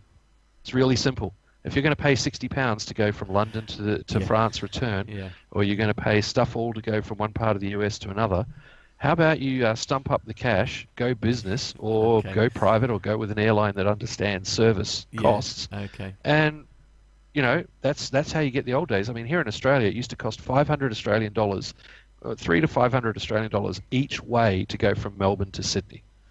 Wow. You know? Yeah. People would take the family on one trip on an aircraft every year if they were lucky. Yeah. Nowadays, everyone's doing it for like 30 bucks each way. Yeah. Yeah, no, yeah, that's very true. Yeah. And they also say that you had your pick of airlines. There were far more airlines serving far fewer passengers in the 80s, according to DOT's Bureau of Transport. 421 million people flew in the US in 1987. Golly, that was still quite a lot uh, versus over 700 million in uh, 2016. And there were at least 10 major airlines still in business, including some storied brands like Pan Am, Eastern, TWA. I love that one, uh, that story about the little girl that used to walk down the aisle uh, saying, Excuse me, sir, would you like some TWA coffee or some TWA tea? well, right. Well, there is that. Yeah. Insert. yeah. yeah. Okay. So Good. today, four Grant. big airlines control more than 80% of the U.S. airline traffic, is what they're trying to say there. Good, excellent. Uh, okay, so uh, I love the pictures as well. That you put yes, they were. Yeah, they well. were very retro. I, I, I, mean, I suppose the whole idea of people smoking inside now is just so alien, isn't it? I mean, you can't mm. you can't imagine that happening these days. Oh, that's very true. I mean, the, the last uh, route we gave up smoking on board was the uh, Narita, the Tokyo route, and uh, the aircraft that went on that one, uh, you get on them and you could distinctly smell the difference uh, uh, just in the embedded nicotine and all the furnishings. And when you did the walk around, the uh, the air that is um, dumped out of the air conditioning system, the pressurization system, uh, comes out of two vents near the rear of the aircraft. There were two huge tar-filled, dirty brown streaks behind the aircraft uh, from those vents, hmm? from all the nicotine yeah. and tar that yep. was being uh, yeah. so gross. Out. Uh, yeah. yeah. absolutely. Yeah. And you really you were... selling it. Yeah. yeah. Let's go back to those days. Oh. I wanted to uh, share a link too. Um, if anyone wanted to look at what the Atlanta airport and then the there's a couple airlines that this website shows what they used to look like uh, back in the day or vintage, whatever you want to call it. Um, it's uh, sunshineskies.com and it has a detailed picture history of the Atlanta airport from when it used to be a racetrack um, up until when it is now. Um, and then it also has um, a section that has some really off the wall um, airlines that used to be here in the States. Um, I know one of which used to be Air Cherokee that used to fly uh, PA 180s uh, between Gainesville, Georgia, and the Atlanta airport for, I believe it looks like $5.50 one way.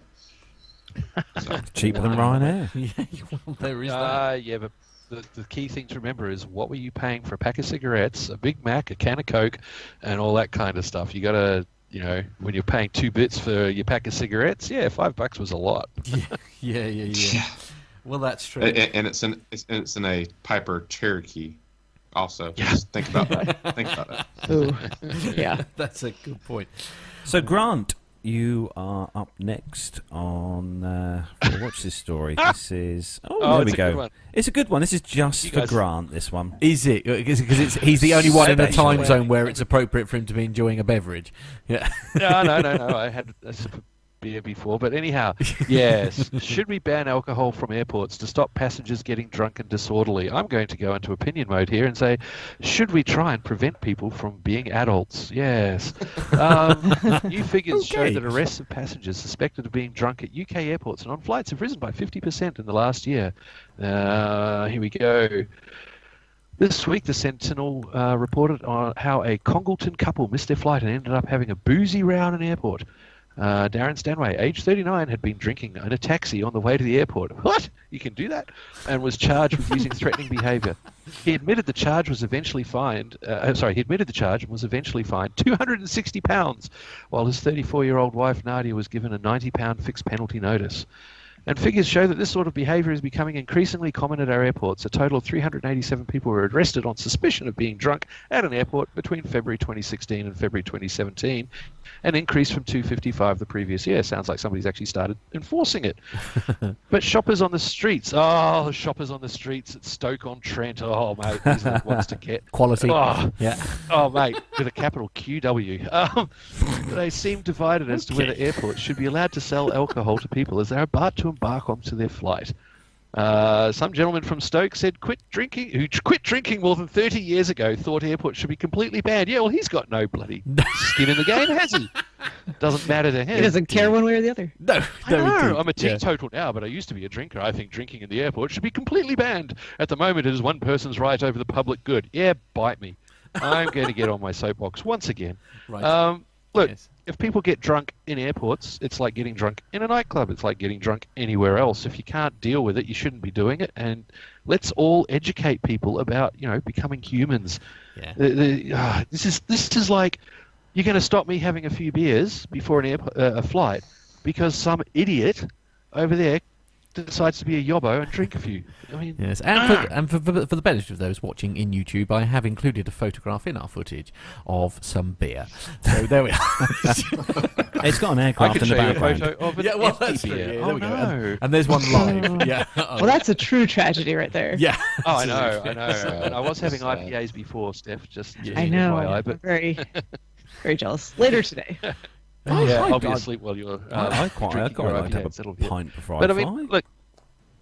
Sorry. I, I said I just I, like, I don't mind having a pint before I fly. It's a nice ale. Yeah, and I mean, if you can't be adult enough and mature enough, Yeah. maybe you should be taken out of the gene pool. Okay. to be very right. blunt. I mean that I mean- that is that is one way. games.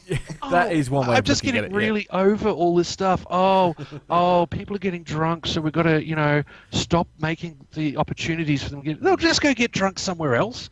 They'll go bash someone up or do something. Let's let's find the people who are, who are causing problems when they're drunk. Let's, you know, address the problem. Don't don't try and stop it around the edges. Sorry, this is like just insane.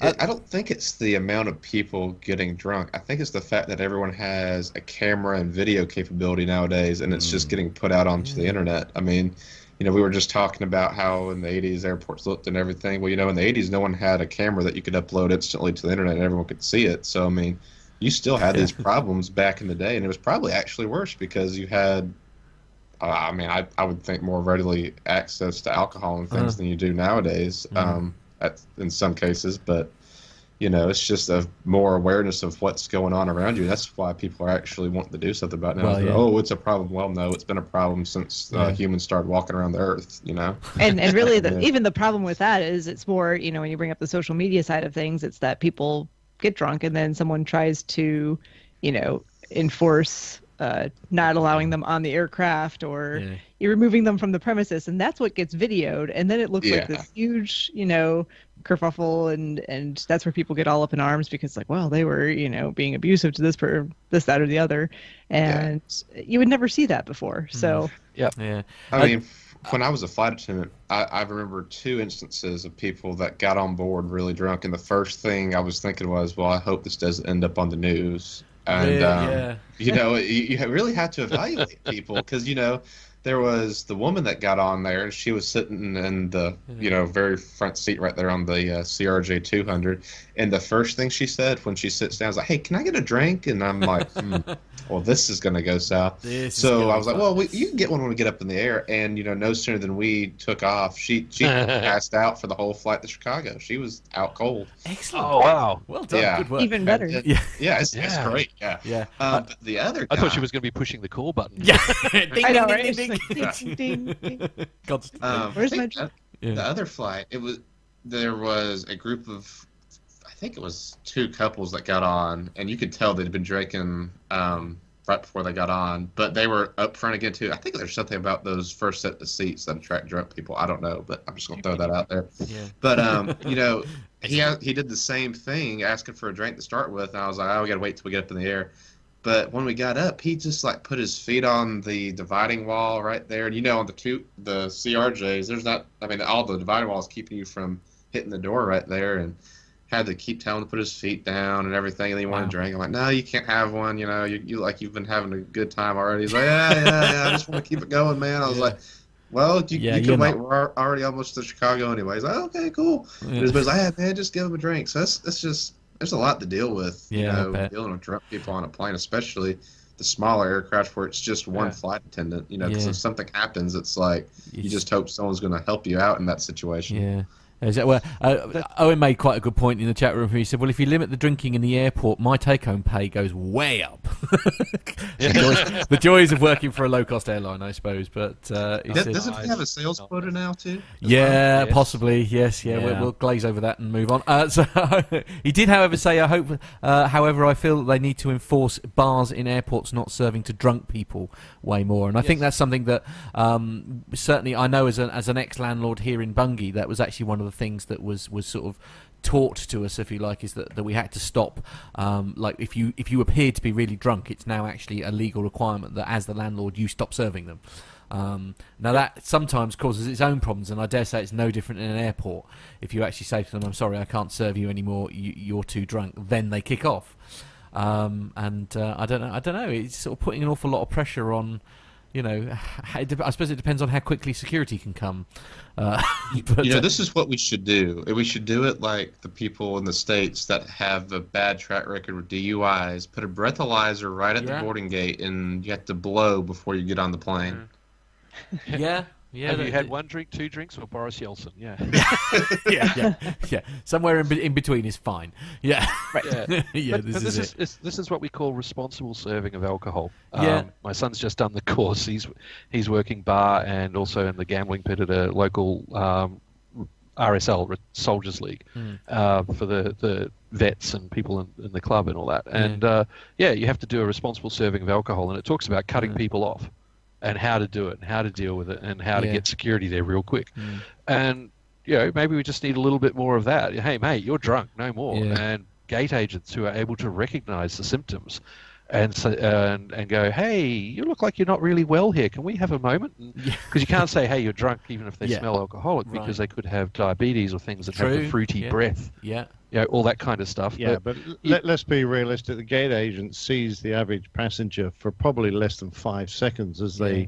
grab their boarding pass, pass it through the machine, and heave them on to the gate. Yeah. So you know you're not really going to have a time to assess someone even in fleetingly as yeah. they uh, move through. And all someone has to do is hold their uh, puppy, keep their puppy in one pile just for long enough to get past the gate agent, and they yeah. can go and carry on mm-hmm. getting uh, uh, drunk on the airplane. Now, I'm I'm looking at this from the uh, from the operator's point of view. Now, in a nightclub and in bars and pubs, when you're walking around, uh, I don't care if people get drunk, and I don't care if uh, a landlord serves people until they get drunk. But yeah. when you're on in the confined space of an aircraft, uh, having drunk people on board is is really no joke, and I mm. have absolutely yeah. no qualms about denying people's human rights yeah. to drink in the two hours prior to departure yeah. by serving no alcohol at any airport. I have no problem with that whatsoever because having been on the receiving end, and as mm. Owen will have done, and anyone who's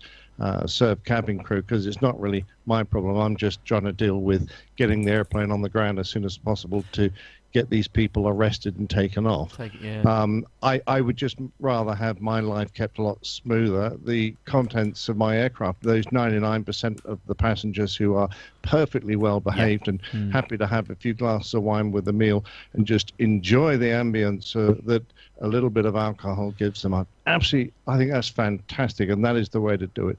But uh, until you can stop the uh, the people getting drunk, getting on drunk, drinking their duty free on, uh, which is very hard. Once you've got them on the airplane, that all becomes a bottled up nightmare. So uh, for me, the easiest yeah. and most simplest way is to one, stop drinking at the airports before uh, you embark the aircraft. Two, sell no duty free at the point of departure. You pre buy it mm-hmm. uh, or you buy it at the airport you arrive at mm. which is uh, something that the, the, airline industry has actually said is a great idea. We wouldn't have to carry all that duty free on board, which is a huge dead weight on the aircraft, yeah. and also it's all flammable. So if we yeah. end up in an accident, you wouldn't have bottles and bottles yeah. and bottles of, of flammable liquid yes. flying around the cabin, well, which would that. be ideal. You pick it up when you leave the airport. But those, I think, are probably a pipe dream. They certainly won't happen in my time. No, uh, it's already happening here in Australia. Actually, uh, most people are like, especially when they put the liquid bans on aircraft, mm. um, and even after the relaxing of the liquid bans, a lot of us buy our booze when we come back to Melbourne because it's less to carry yeah. and less of a hassle. But uh, yeah, look, no, I get exactly where you're coming from, Nick. But uh, what I'd like to see is actually education and uh, mm. massive fines and and making examples of people and publishing it everywhere and getting rid of the problem at the source. That, that's great. Until, until then, I'd just like to close all the bars at the airports. You can have a cup of coffee. And you know, there's something else to look into this too. We're talking about alcohol, but you know, here in the states, they've legalized uh, marijuana for recreational use. In oh boy! Some places. So now you have to deal yeah. with people being high who are drunk and stoned. Well. Excellent. Yes. Yeah, yeah that's a great combination. Yeah. Yeah, but you can tell the ones who are high on the on the aircraft. Typically, they're not getting into fights. They're just yeah. raiding the hell out of the cookie jar. Yeah, well, yeah, yeah. Well, that's even me. better. Yeah. You can put the uh, marijuana in the cookies, can't you? Well, hey, I don't know what you mean. Yeah. Great. Okay, moving on. Uh, so I think in summary, then, ladies we and gentlemen, brownies uh, yeah. in in summary, ladies and gents, basically, I think it's the minority spoiling it for the majority once again. Correct. And, uh, Correct. and so every all the stupid people are are ruining it for all us us slightly less stupid people, um, so that we can't have any fun anymore. Because I mean, I must admit, oh. it's the only time ever that I've had a drink at six a.m. is in the airport, and there's something really quite. well, no, nothing starts a holiday like a pint of cider at six a.m. Frankly, I mean that's that's the way forward for me, and uh, and I'd be devastated if they take that very small avenue of pleasure away from me. Anyway, I think we should probably do the last story last now, story, as yeah. we are literally going for the longest show ever. So, uh, so yes. Uh, um, I think I think uh, Stephen, this is yeah. Uh, with yes, you, if yes. that's possible. Yeah. Um, so this one is feeling the squeeze. Jetstar to cram extra seats on some airplanes. Uh, budget airline Jetstar is preparing to squeeze an extra six passengers onto the majority of the Australian domestic short haul inter- international fleet as it overhauls a fleet of Airbus A320s. The airline will add an extra row by installing new, slimmer seats and reducing the size of aircraft toilets and galleries. So uh, it looks like they're going to redo their cabin with these new slimmer seats that I think um, some airlines already have. Um, the photos look rather nice. The seats look rather rather gorgeous. Just looking at the cushions there, but all they're doing is adding one row at the back of the seats. And for comparison, the uh, Tiger Air uh, 737s carry 180, and once Jetstar gets done with this, they will be up to 186 seats. Um, it looks like they're going to have uh, 43 aircraft refurbished by the end of next year.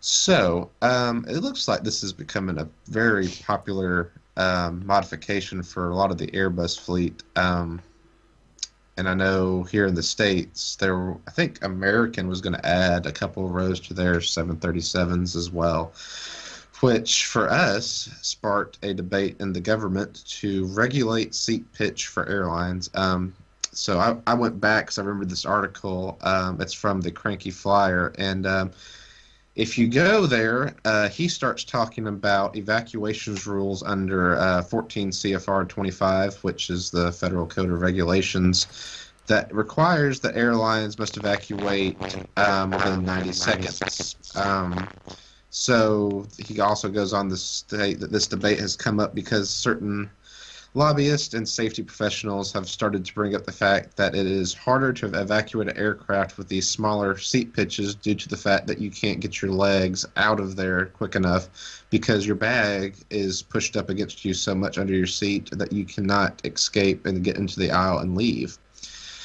So well, they're just going to take their bags with them anyway. So yeah, exactly. yeah, so that that adds a whole other thing to it. But so you got to ask though, when is too close, too close, because we're talking um, 28 or 29 inches of pitch um, for this American aircraft. I'm sure the Jetstar and the Tiger Air aircraft's just as cramped too.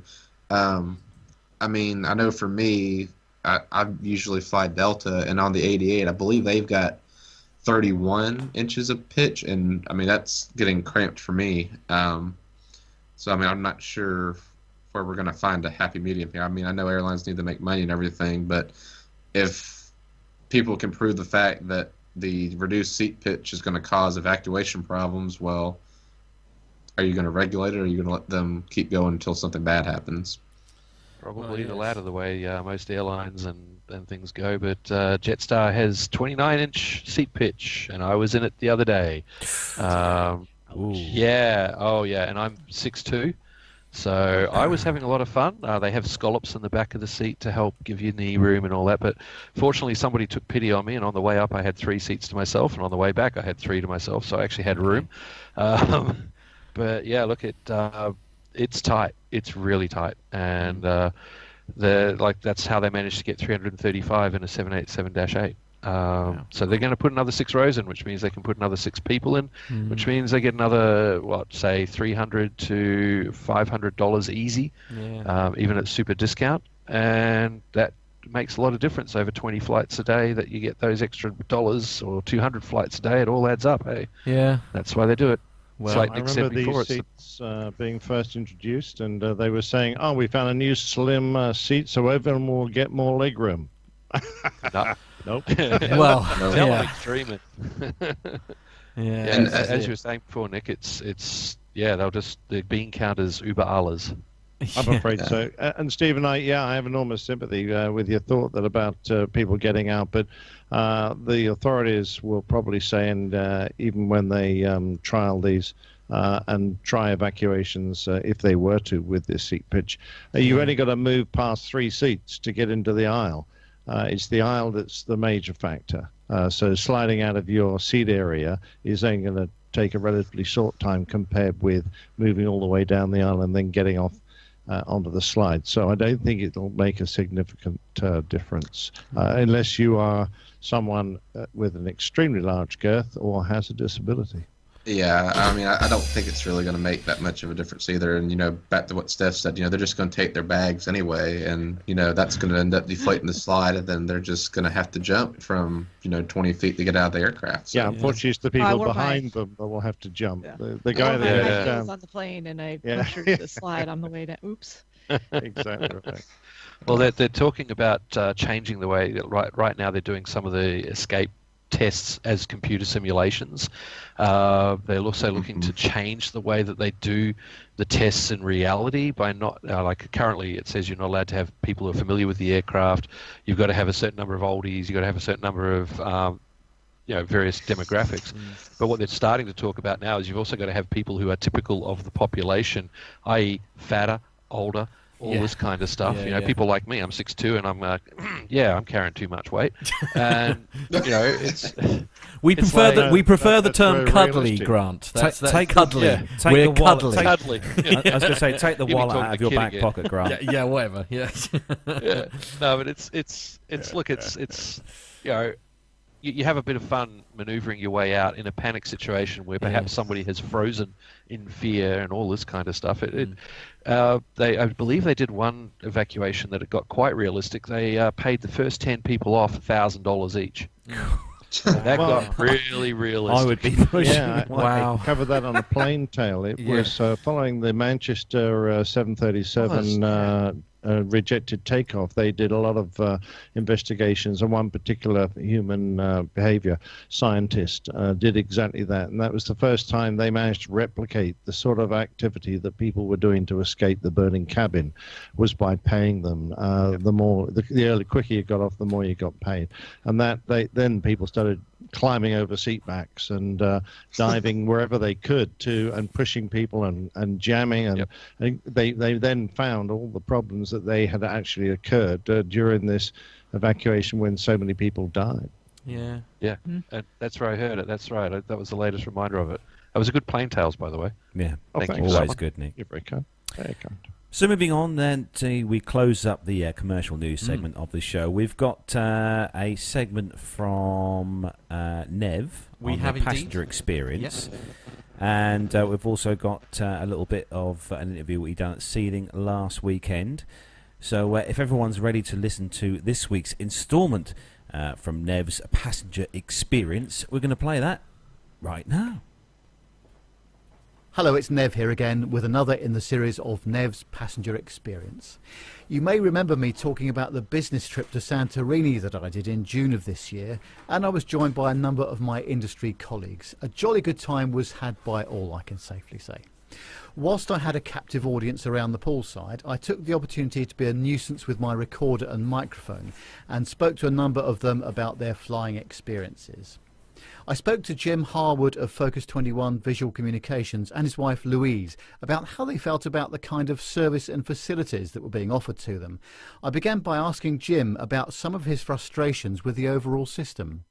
I think one of my frustrations with flying is I just want to go, check everything in, get on the plane and fly, and I get frustrated by the whole um, weaving you through retail, um, and I think that adds a lot of unnecessary pain to the experience. For me, as a business flyer and as a as a pleasure flyer, I just like to get to the airport, and and sometimes in some respects I, I prefer to go for smaller airports because I don't have that weaving through retail experience, which for me is just painful. The whole experience of going flying has improved. You know, being able to do a meet and greet at the airport with some of the airport um, people terms of car parking, online checking, um, you know, bag dropping and, and stuff stuff like that on the internet has definitely improved things. However, for me, after you get through um, after you get through security, the whole thing of having to wait to get on a flight is a killer.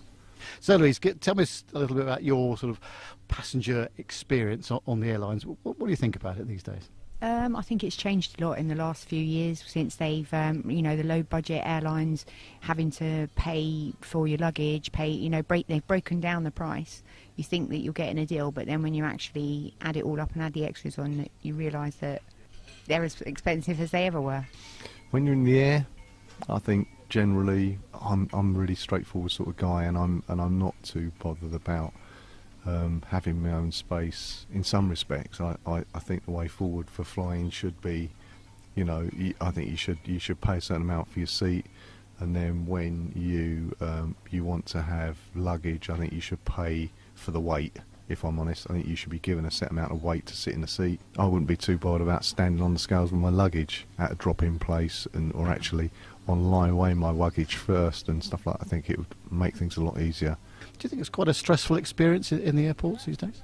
Yeah, I think so, and I, think you know that goes to like carrying their baggage around and stuff like that. It is if you're elderly, trying to carry your your stuff around and you know getting your bags in the overhead lockers, and I don't think that they're actually they don't. There's nobody there on hand to help older people, and they just have to, you know, the same as young people. So when you're going flying for business, Jim, are you uh, on the what I would call the, the full service carriers or all the low cost airlines mainly? Um, low cost mainly. I'm not the sort of person that gets a little bit too upset when I can't sit in a business lounge or when I can't. You know, I like I like people, so having to sit next to a load of kids doesn't really worry me. I've got kids myself, so I, I take that sort of attitude where, you know, but I also do appreciate that people don't like that sort of experience. You know, the staff have got a job to do, and yeah, they, and the security thing is a big thing for me. I think when I'm doing business flights, whatever suits me the most, the best way to get there for me is what I'll do, whether it's whether it's you know the the big the big guys or the little guys. It's the best way for the business and the best way for me at the particular time. Now with the airline, it's you've got to walk miles out to the thing, and you know we were saying about carrying all your bags, and and and that's because as well a lot of people are taking their luggage onto the plane now, and you know there's no there's no the customer service there. Maybe they start getting um, porters or something to carry your luggage out to the plane for you. That could be an idea. And do you find that the smaller airports, like London City Airport, for example, do they offer uh, more of what you need in, in terms of, you know, um, shorter check-in times and, and, better accessibility? Yeah, I think they definitely do, Nevin, and um, and I think you know the, the you know for me because I'm in Hampshire, I love Southampton. The fact that I can I can I can even jump on the train at Basingstoke to Southampton Air, Air, Airport Parkway and be on the plane, you know, and it's no there's no retail shenanigans. There's no sitting about. You know, you're on the plane simply. You're off the other end. It's it's great. Ever had any uh, difficulty with your baggage at all? Well, yeah, I did. Last year, um, I had I spent I went on a ten night holiday and I spent five nights without my bag. Uh, and the funny thing was that when we landed and my bag didn't turn up, my 18 year old son said that he had seen the girl on the check in desk push the, the bag went down on the belt and the label wasn't on it and she'd pushed it to one side. But yeah, and then and even then they tracked down my bag pretty quick. It only took about two days to track my bag down, but it took another three days for them to get my bag from Gatwick to Menorca. You wouldn't think that that would happen, would you? And I had to make a complaint when I come back, but basically they don't really want to do anything for, for lost baggage. What about compensation for something like that? Did they get anything at all? Well, they, they I think they want to give you uh, twenty pounds a day for um, each day that your bag's gone. What's twenty pound going to do when you've got no no baggage at all? You're stuck in resort, and you know they don't really want to to help you. you have to chase it up when you come back, and that's not really the way they they take your money, and then then they're not bothered that you you don't have your luggage. That's not part of the contract, apparently, I don't think. Do you think that in 10 years' time we're going to see any major improvement, or is it just going to be more, more of the same? I, I, hope we're going to. I, I sort of like to see a, a, space where we can get on and off of planes really, really quickly. Um, personally, from my own point of view, I think it should be done on weight. Um, I think you know, yeah, a seat should cost a certain amount of money, but then if you want to put stuff in the hold, I, in fact, my personal opinion is everything should go in the hold from a security point of view. And I think actually I feel a lot more comfortable when I see aircraft designers taking a bit of ownership to be able to be able to maybe put everything in a hold and have those holds a bit like Thunderbird 2, you know, detachable in midair. So if there is a problem with luggage in a hold, um, actually the plane can still fly. What do you think the future is going to be in terms of how, how could people Im- improve the, these sorts of services, do you think? With the flights and the and the baggage, I think in a way we need to go backwards instead of forwards. And I think they need to just when you book a flight, your whole luggage is included in in it, so you wouldn't have as many people trying to get all their luggage in the overhead lockers in the plane. And um, you know, in, and I think that, you know we need to go backwards, not forwards, and pay pay a, a proper price for a flight, not advertise prices that are not what you're actually going to pay when you get to the end and you've got to put your credit card details in. That's the amount you should they should be charging those up front for their for the flights. Thanks ever so much indeed for your time today. You're welcome. Right, well, here I'm uh, at the Seething Air Show. I'm talking with John, who's got a very interesting vehicle here, not an aviation item. Tell us all about this, John. Uh, for, to me, it looks like a six wheel, highly converted Range Rover. Yep, converted by a company called Carmichael, built for the Falkland Islands government to work at um, Stanley Airfield. So, this has seen uh, active service there. Yep, um, it wasn't much use on the airfield, so they used it locally. Had a front mounted pump, 200 gallons of water in the back. Second time the pump packed up, they uh, removed the pump, converted it to a rescue unit. And what sort of features has the vehicle got compared to a, a more standard unit? Has, it been specially adapted for specific conditions? Originally, it was built because of um, narrow roads and off roads out there. Gibraltar used these because um, they had a civilian, a smaller version built um, because of the narrow alleyways and stuff in Gibraltar. Uh, it's like a first response vehicle, rapid intervention vehicle, basically. Get there first, get some water on it.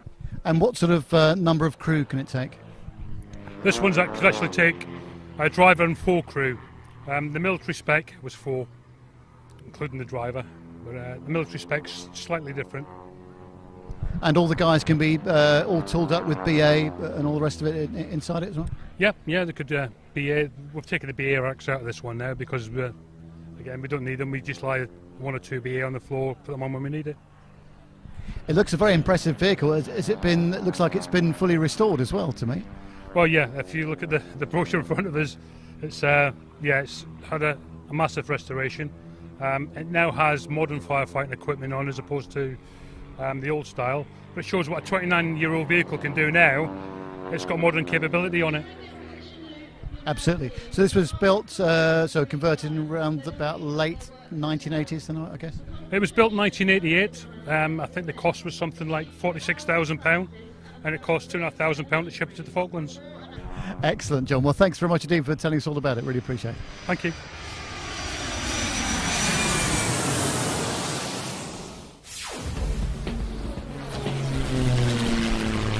Find this and other great shows at the Aviation Media Network. The voicesinyourhead.com.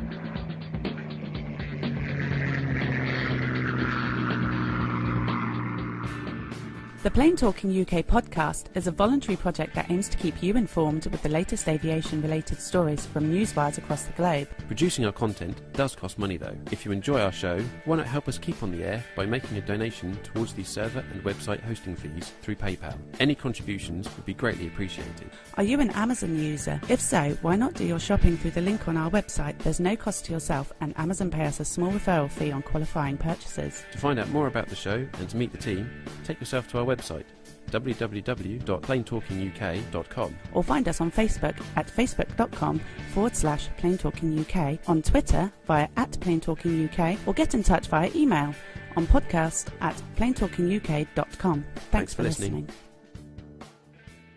Flybe 5823, Trent Dane for 23R Manchester, Wizz Air 6X, climb flight level 210, direct to Bretlands Park. United 123, maintain 280 knots.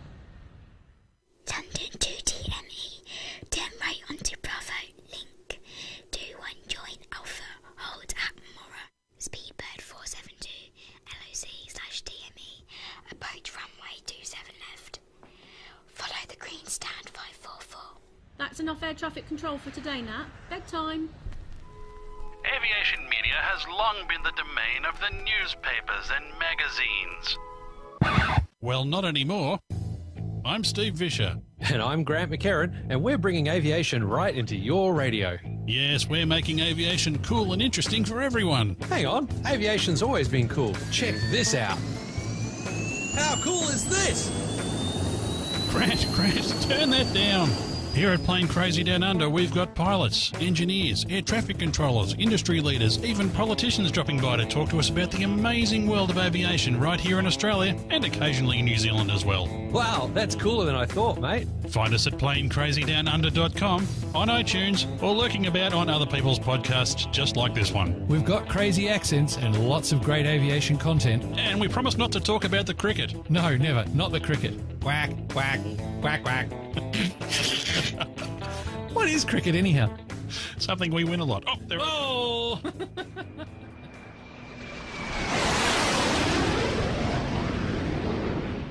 Where are those Australian guys? know, I don't hey? know. Who knows? Hey, who, where- Practicing where- our cricket. Yeah. Oh. yeah, yeah, yeah. So, something they used to win occasionally. Correct. This is a very old advert, clearly. Yeah, yeah. yeah, yeah, yeah, absolutely. Indeed. No, uh, no. Well, uh, well, before we before we close up the show, have a quick chat with everyone before we uh, before we finish. But uh, no, how how are things uh, with your, obviously you guys over across the pond, uh, Grant and Steve, or obviously Steve can't couldn't be with us today. But um, you know, what where what, what what's happening with PCDU? Oh, look, we just the time is really not on our side. Uh, the work I do with defence here in Australia, plus my work with the Australian Ballooning Federation, there's not a lot of time to be editing. We've got a, a, a bunch of content. Um, if anyone wants to come and join us and do some editing to Yes, Steve's uh, strict standards, Yeah. um, All right. I don't, I don't think that's yeah, possible, but, is uh, it? There's only one uh, person yeah, who can edit to he's a Steve's couple of standards. people. Yeah. But Right. I mean, also now Steve's uh, when he went from driving to being a uh, depot manager, uh, he ran out of time as well, uh, and then he's no longer with the trains. So I used to call him a despot manager, but now he's uh, he's off working with the folks who do Sydney Air Show, formerly Wings over at Illawarra, and uh, he's working as their business development and marketing kind of manager and running around the place. So he's just over at Oshkosh and. Uh, I believe uh, they're likely to be going back to ICAS, International Council of Air Shows, and things like that. So, yeah, he's doing a bit of running around. Uh, look, I wouldn't say you're never going to hear another episode, but they have certainly. Yeah, it's Yeah. not so much pod faded, more pod slowed the heck down, man. Yeah, well, uh, uh, but Uh, speak, speaking as a, as somebody who's listened to your shows quite regularly as and found it far more informative than the rubbish we put out anyway every week. Anyway, Oh. uh, it's it's uh, it it is Settle, something Petal. I, I, I, I, I miss it terribly. I really do because again, there's a really nice banter be, between the pair of you, and that, that is sorely missed. So. There we are. I've said it. There we, Yeah. are. we miss you, Grant. Thank Come you. on, sort it out. I, look, I do miss it. I do miss it, but time, uh, the you know, it's not always there. No, no, that's fair enough. I, I, I uh, nobody understands that better than, than, than the guys who are all sat here doing this podcast, frankly. So it's uh, Exactly. Yeah, all part of the fun, isn't it? And no one could understand what you said anyway. Well, there is always that. I mean, come on. Couldn't, couldn't anyone figure out? Struth, Bruce. Struth, the Bruce, mate? yeah. Crikey, Sheila, we got a few prawns on the Barbie, mate. You know. Barbies, prawns, Prawns, yeah, it's fairly straightforward. Yeah, it's fine. so, so how how is the new job going anyway, Grant? You're uh, enjoying your uh, your your posh new job. Well, well, okay. I've been in the, the gig for about two years now, uh, working first with a defence contractor. They're still still working with them. To put it very bluntly, they're pimping me out to defence. Um, I'm now working in a role that is what we refer to as above the line. Um, so effectively, it's like I'm an Australian public service servant. So working with defence. So not uniform.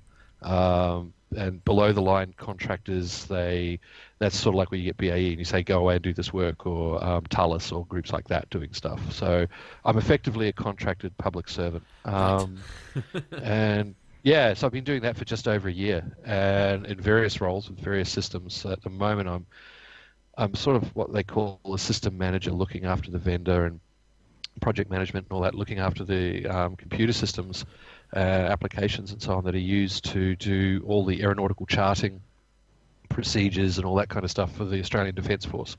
Wow. So I work with a group here in Melbourne. I'm co-located with them, and we're having a blast. I go to Canberra about once a month. I'm up to. I was just in Adelaide a couple of weeks ago at a meeting there, and then I've been in Canberra for a, a week for. Um, we were doing contract um, updates and things like that. And next week I've got a couple of days at Headquarters Air Command uh, for some meetings and up in Sydney. So you know, it gets me around a bit, but uh, they're they're a great bunch, and I, I really enjoy it because these are the guys who do all the. You know, we make the charts that the pilots use, um, the helicopters, the you know, whether it's the, the Navy pilots, the Army pilots, or the, the Air Force pilots, they're using what we produce, and I understand it, I love it, and it's a lot of fun. So yeah, I'm very very happy.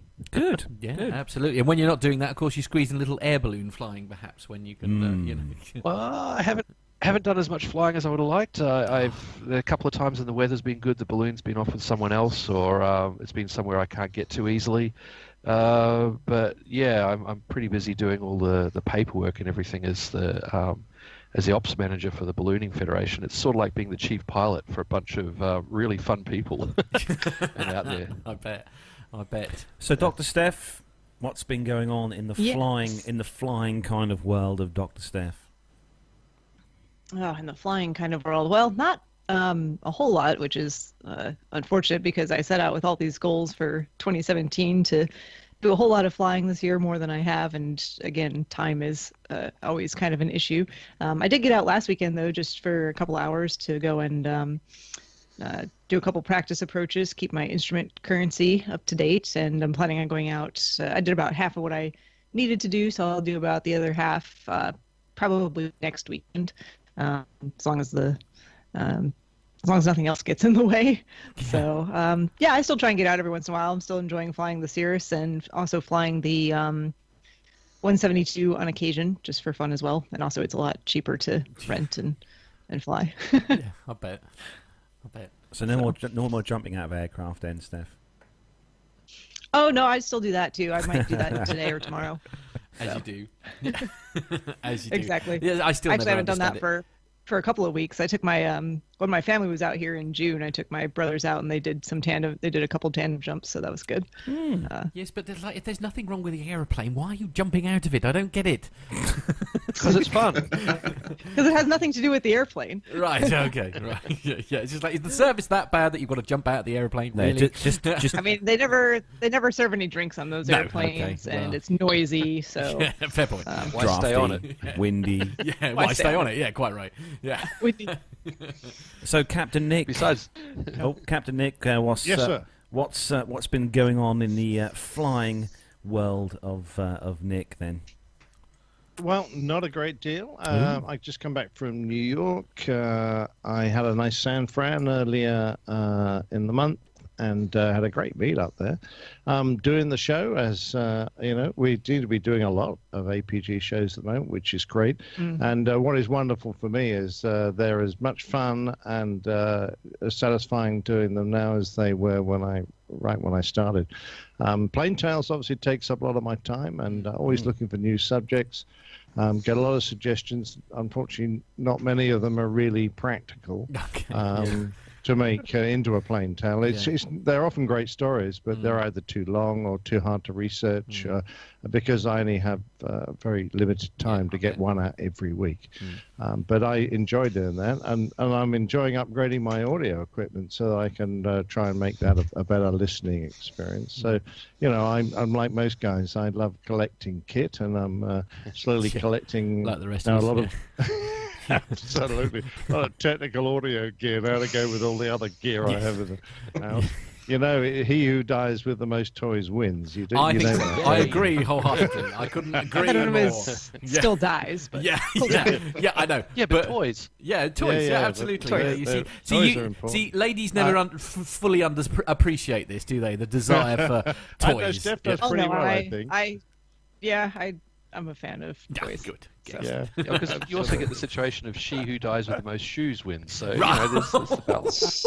Yeah, Okay, but I'm not too Steph, sure Steph's would be Steph's a running shoe shoes. I Yeah. Yeah. No, there's a definite lack of shoes, and uh, to be fair, I, I throw them away regularly because I can't stand having shoes all piled up in my closet.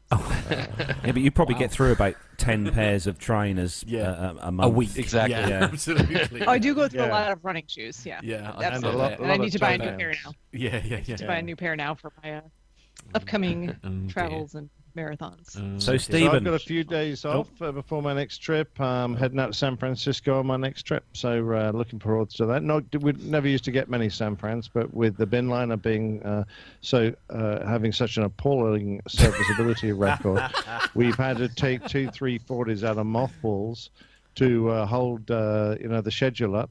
Uh, which means that uh, we're now picking up some flights that we didn't previously have. So we're running all this summer. We're running San Fran's on the 34600, which is nice. That's a great destination, uh, and it's nice to do some ultra long haul on the uh, aircraft again. Because most of my flying has been uh, sort of East Coast. The furthest we were getting was really uh, out to um, Atlanta. Uh, so, um, in the personal life, uh, photography is still going on. I've got a uh, a couple of dog shoots coming up, uh, which I uh, always enjoy.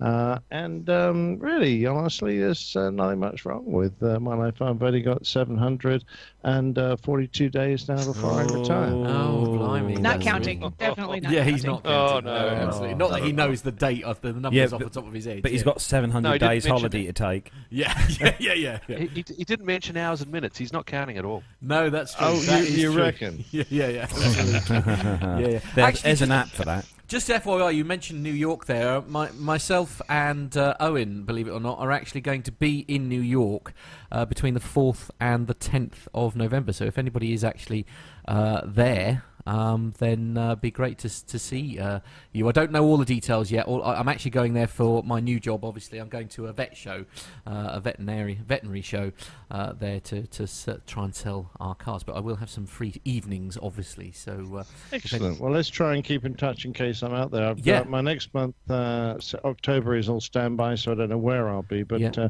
November yet to come. And by the way, I have uh, 17,842.87 hours. Uh, that's uh, 1 million. That- that is- 70,572 million uh, minutes Before you- or 64,234,324 seconds. I think someone is You using know an app. an app for yeah. that. yeah, yeah, absolutely. I- yeah, absolutely. Either that or your maths is incredible. You're wasted as an airline pilot. Uh, What do you think? I'm What, always wasted. what do you think about that, Pip? Hi, everyone. Sorry, I didn't mean to say that. Poor Pip, he tried to say something. did he? then. Why? What did he try and say? Hi, everyone. Oh, right. Okay, good. Well done, Pip. Uh, Right, so Stephen, Yes, Stephen, yeah, before we yeah. before we before we close the show, then Stephen, come on, tell us what uh, what what's the, the plans for the flying future plans? Then what have you got Yeah. uh, in the book ready to come? Um, well, I'm uh, trying to finish my multi-engine, uh, get my add-on for my commercial. Um, the plane I was using though has been an annual um, for about two weeks, and it looks like it might be a little bit longer. And I'm uh, getting really impatient with that. So um, I've located a flight school down in Florida, so I'm going to start going down there on my free weekends to finish up my multi and uh, hopefully get it done by the end of September. Um, and then trying to find an entry level flying gig locally um, just to build some time up. Um, that way I don't um, go bankrupt trying to get 100 hours. that's a good Um, reason. I like it. Yes. yeah, yeah, yeah. Um, but uh, I'm having some uh, changes at my current job. They're uh, wanting me to do some different stuff and uh, work weekends, so um, I'm not sure how that's all going to play out. Um, as far as trips coming up, I don't have any flying planned other than going down there to Florida after the uh, Labor Day holiday there, um, and that's going to be the Daytona Beach area. So Nice, that's um, yeah. Uh, maybe another that's about- beer run, perhaps, when your friend is Mm. better. yeah, th- that's right. I, I, I'm glad you brought that up. Yeah. 'cause Melbourne's only another uh, 30 minutes down, so that, that's good. There we are. You see, it's Um, all about the beer. No, It's all about the beer. Melbourne, not Melbourne. That's Yeah. Florida, not Australia. Yeah, Just yeah. clarify. Slight Okay. differences. Yeah, yeah, Slight yeah. differences. Absolutely. Very, very big difference. So, Melbourne so, versus Melbourne. So, so now come on. We, we've asked um, everybody. Everybody else who's here has already been asked this question, but of course, as the newbie, we have to ask you one very specific question. I'm afraid, as a pilot, right? Here we go. Brace yourself. And no, I'm never changing the question. It will always be this one. Uh, if you could jump into any aircraft in the entire world, either flying, uh, retired, or, or whatever, if, is there one? What is the one aircraft you would most love to sit behind the controls of and take for a spin? So I, I had a different response in Pittsburgh. I think um, Max Flight asked me this, and I, I gave off some commercial airliner. But um, there was a gentleman at work that gave me this book, and it was the history of the F-14 Tomcat. And I forgot how much I really loved that airplane and some of the stories that were in that book. So I, I'm gonna have to go with the F-14, The just F-14. to you know Yeah. be And- loud and screaming across the sky. As uh, Captain Al would refer to one of those grey things, then uh, that he's so, that he's so fond of. Yeah, Grey thing going across the sky. yeah, absolutely. Yeah. He feels the need, the need for speed. Yeah, I was going to say that's um, yeah. that's the Top Gun air, the It- cho- well, Top it Gun is. choice. Yeah, absolutely. Yeah. So it's uh, yeah. good choice. Classic. I- Yeah. And you too could be in a flat spin heading out to sea. Well, I mean, technically, I, I would be flying it, so I'd be okay. Goose, whoever's the Goose. back would- Yeah. yeah, yeah, talk, yeah. talk to me, Goose. Yeah, yeah, yeah. Yeah. yeah. You'll be fine. GIB, the guy in back. yeah, yeah, absolutely. Well, listen, guys. But, uh, Oh, hey, wait! One last thing before um before Oh. we wrap up, Yeah. if I can. Yeah, um, of Can I share uh, some uh, meetup detail? Go, Steph. announcements? Go, yeah, Steph. yeah. Um, yes, so September 22nd, so coming up less than a month away now, um, I'm going to be in Berlin. So this is actually probably Yes. more applicable for listeners of your show. who Yeah, might be in the absolutely. I, I, I can confirm that you've got an Owen coming to see you, so he should I- be. yes, yeah, I yeah, can yeah. confirm that as well. Um, but we're going to be having a Deutsch? uh, no. Um, Zwei So- so, bitte, mein Freund bezahlen. Oh, oh, hello. we'll work on that one. Um, Here we are. Some lessons. but no, our uh, every language one of our the same. community members, uh, Tillman, um, has Yep. pri- has kindly offered to uh, host a meetup at his.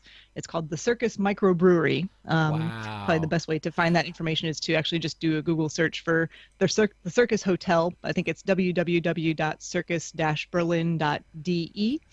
Um, and we're going to be meeting up there at 7 p.m. on Friday, September 22nd. So there should be a few of us at least. Now that does sound like area- that does sound like what I can only describe as the perfect APG meetup in a brewery. I mean, for goodness' sake, there, Yeah. could there be a meetup Exactly. more appropriate for the wonder wonder that is APG? That sounds absolutely perfect. And you- you'll recognize Steph because she'll be the one with the stein that's full and will never empty. Never empty. Right. Yes. Yeah. Okay. I, I'm very excited to put my uh, my bottomless beer stein to good use. Splendid. Unfortunately, I'm I have so to run a marathon two days later, so Right. that could be Okay. okay. Good luck Okay, with so that. I'll meet you there and I'll drink from your stein. Yeah, uh, that, that, I'm sure that's um, fine. I'll Um, have, there's nothing wrong with that, is there? I'll have no trouble with people helping me um, Uh, finish drink the drinks, drink your so. your beer. Excellent. Well, uh, that, that's good. Uh, any last order of business, gent, ladies and gents, before we close? So uh, give us some, because you are the social media guru on APG, Oh, yes, Steph. okay. So if you want to just fire away where everyone can find uh, uh, you and Nick and the rest of the uh, the crew. Sure. Since it's uh, not actually our show here, I'll just keep it real simple. You can head over to airlinepilotguy.com and find all of the information about us there, including links to listen to the show. And I think there's our information about our Twitter and Facebook stuff there as well. I could be wrong on that, but if If- not, and um, if you're not uh, if you're not uh, uh, following them already, then make sure you do so. Uh, I think it's at APG Crew, at isn't it? APG Yeah, on Twitter. At Yep. APG Crew on Twitter. Yep. Absolutely. And Grant, where can we? I mean, where can we find you? Obviously, we kind of know where you are now, but yes, uh, yes. 'Cause if you haven't listened to them, you so- need you do need to listen to the to the episodes that are there because they are good. Yeah. So uh, yeah, how will they find the? Yeah, maybe maybe skip the first five. Just start with about number six or seven, and it gets better from there. Okay. Um, the first, first five were pretty forgettable, but um, yeah, planecrazydownunder.com. That's where it all lives. And if we do actually get around to putting out something new before the death of the universe, Yep. it will be there. okay, And, splendid. uh, me- excellent. Meanwhile, uh, you can find me. Uh, uh, yeah, I post on Twitter uh, as Falcon124, Ah. all one word, and uh, that's from the dreaded Falcon codes that came about in the 60s and so on. And uh, yeah, it's probably the only PC one that's there. It talks about my father introduced me to that. Uh, he knew a lot of the Falcon codes, and uh, I was talking about one of my landings in a Cessna. And he said, "Ah, it's Falcon One Two Four, which is take that runway and that and that and that and that." and Okay, that's good. kind of how I land. Indeed. so Uh, Stephen, where can people find out a, a bit more about your adventures if they can? Yeah, um, so I, I don't have a podcast that I'm a part of, so I can't all right. You could- point you you, just- in that just direction. borrow ours, Oh, you have fine. time. Yeah. Yeah, You do yeah, now. yeah, yeah, yeah, I do now. Um, Yeah. So you can um, you get find me on Twitter. It's uh, Stephen Ivey. That's S T E P H E N I V E Y 1990, and uh, that also works for Facebook too. So if you want to find me on there, um, I uh, I don't really post on Twitter that much, and then Facebook I occasionally post some pictures of me flying. So you can get in touch with me there if you like. Definitely. Awesome. Absolutely. And Nick, we know where we can find you Yeah. on, on any Boeing aircraft across the globe. That'll be a no. If. I was, I'd be a different shade of. Uh, you know, actually, Yeah. I'd be the same colour as my shirt. Yes. So so that is where we bring I'd be episode going green. Yeah. number. We haven't, got, we haven't got the music for that. We'll try that one instead. There we go. How's that one? We're Oh, going hello. green. We're going green. No, that's that didn't No, no, really run off the gonna top. work, Yeah, end No. that. Oh, no, no, no. So that was where we bring episode 179 of the Plane Talking UK podcast Wow, it's to a a, long one. close. Yeah. it's been a, it's been a long one. Yeah. The Oh. the bishop. there we go. Okay, yeah. It's been a long one, but uh, don't forget to join us again next Friday Okay. uh, for episode 180. We're going to Wow. get we're going to get the dartboard out. We're so we going to get the dartboard yeah, out We need to get to- Tony Green to do us a voiceover, do we? Yeah, right. Okay. So we're going to say Hey, a I know massive thanks to everyone who's joined us today in the chat room, all the listeners across Yeah, the globe many. who've joined us in the chat room and chatted about mm, Oh, pretty dear. much everything today. Oh, the Ron Jeremy music, Nev says. I. Right, there we go. and uh, Nev will be back. Nev will be back next uh, Friday with He us better be. uh, on I the ain't show. doing this again. and uh, we're going to say a massive thanks as, as well to all the guests who've joined us on the show. So, uh, ladies first, Dr. Steph, thank you for joining us early this Oh, morning. Yeah. across My there. pleasure. Yeah, it's been great to see you on the show Indeed, and yeah. steal you off, Jeff. Yeah, and also- And, and, uh, Captain Nick, obviously a fellow APG uh, person there on, in the uh, in the host room there. Thank you for joining us this morning. Uh, My pleasure, guys. It's lovely to be up in when the d- sun's shining. Well, I yes, know. I bet. Yeah, absolutely. And uh, yeah, and uh, well, yeah, we hope, we look forward to listening to another Plane Tales Very soon, Look yeah, forward to that, yeah. yeah. And Grant, Mr. McHerron, thank you for Thank staying up and uh, give us give all our best to uh, the lovely Kit as well when you Yeah. see her. Long suffering Yep. kid. Yeah. Yes, yes, she is. But uh, yeah, I'm about to go and probably uh, nuke up some food and have dinner because it's uh, about 20 past 10, so it's going to be a very small serving, I Yeah, think. uh, yeah, I think, I think so. Yes, absolutely. And Stephen, all the best uh, for your flying uh, adventures. Yeah. Make sure you Yeah. post post loads of pictures on uh, on Do, Facebook and stuff, so we can I we will. can see what I you're will. doing. Thank- and thank you also for getting up so blooming early to, Yeah. to join us. Yeah. Yeah, Yeah. absolutely. Yeah, it's just, it's just my regular work hours. I've already uh, been up going to work, so Well, fair worked enough. out pretty well. Yeah. No, all the best, All good. Stephen. Thanks for joining us. Yeah, thank y'all. Yeah, and we'll speak to you all again soon, I'm sure. So that's it, guys. Take care. Um, if you want, obviously, uh, our show. Uh, if you want, if you don't know where we are yet, so it, it is www.planetalkinguk.com. Please do send us some audio feedback. We love to hear from you, especially because it breaks up having to listen to me and Carlos. So please do send us some audio feedback. It is podcast at planetalkinguk.com. That's podcast at planetalkinguk.com. Facebook.com forward slash Plane Talking UK, and our Twitter handle, if you haven't already found us, is at Plane Talking UK. That's it, guys. From all of us here around the globe, it's time to say goodbye. Say goodbye, everyone. Bye. Bye.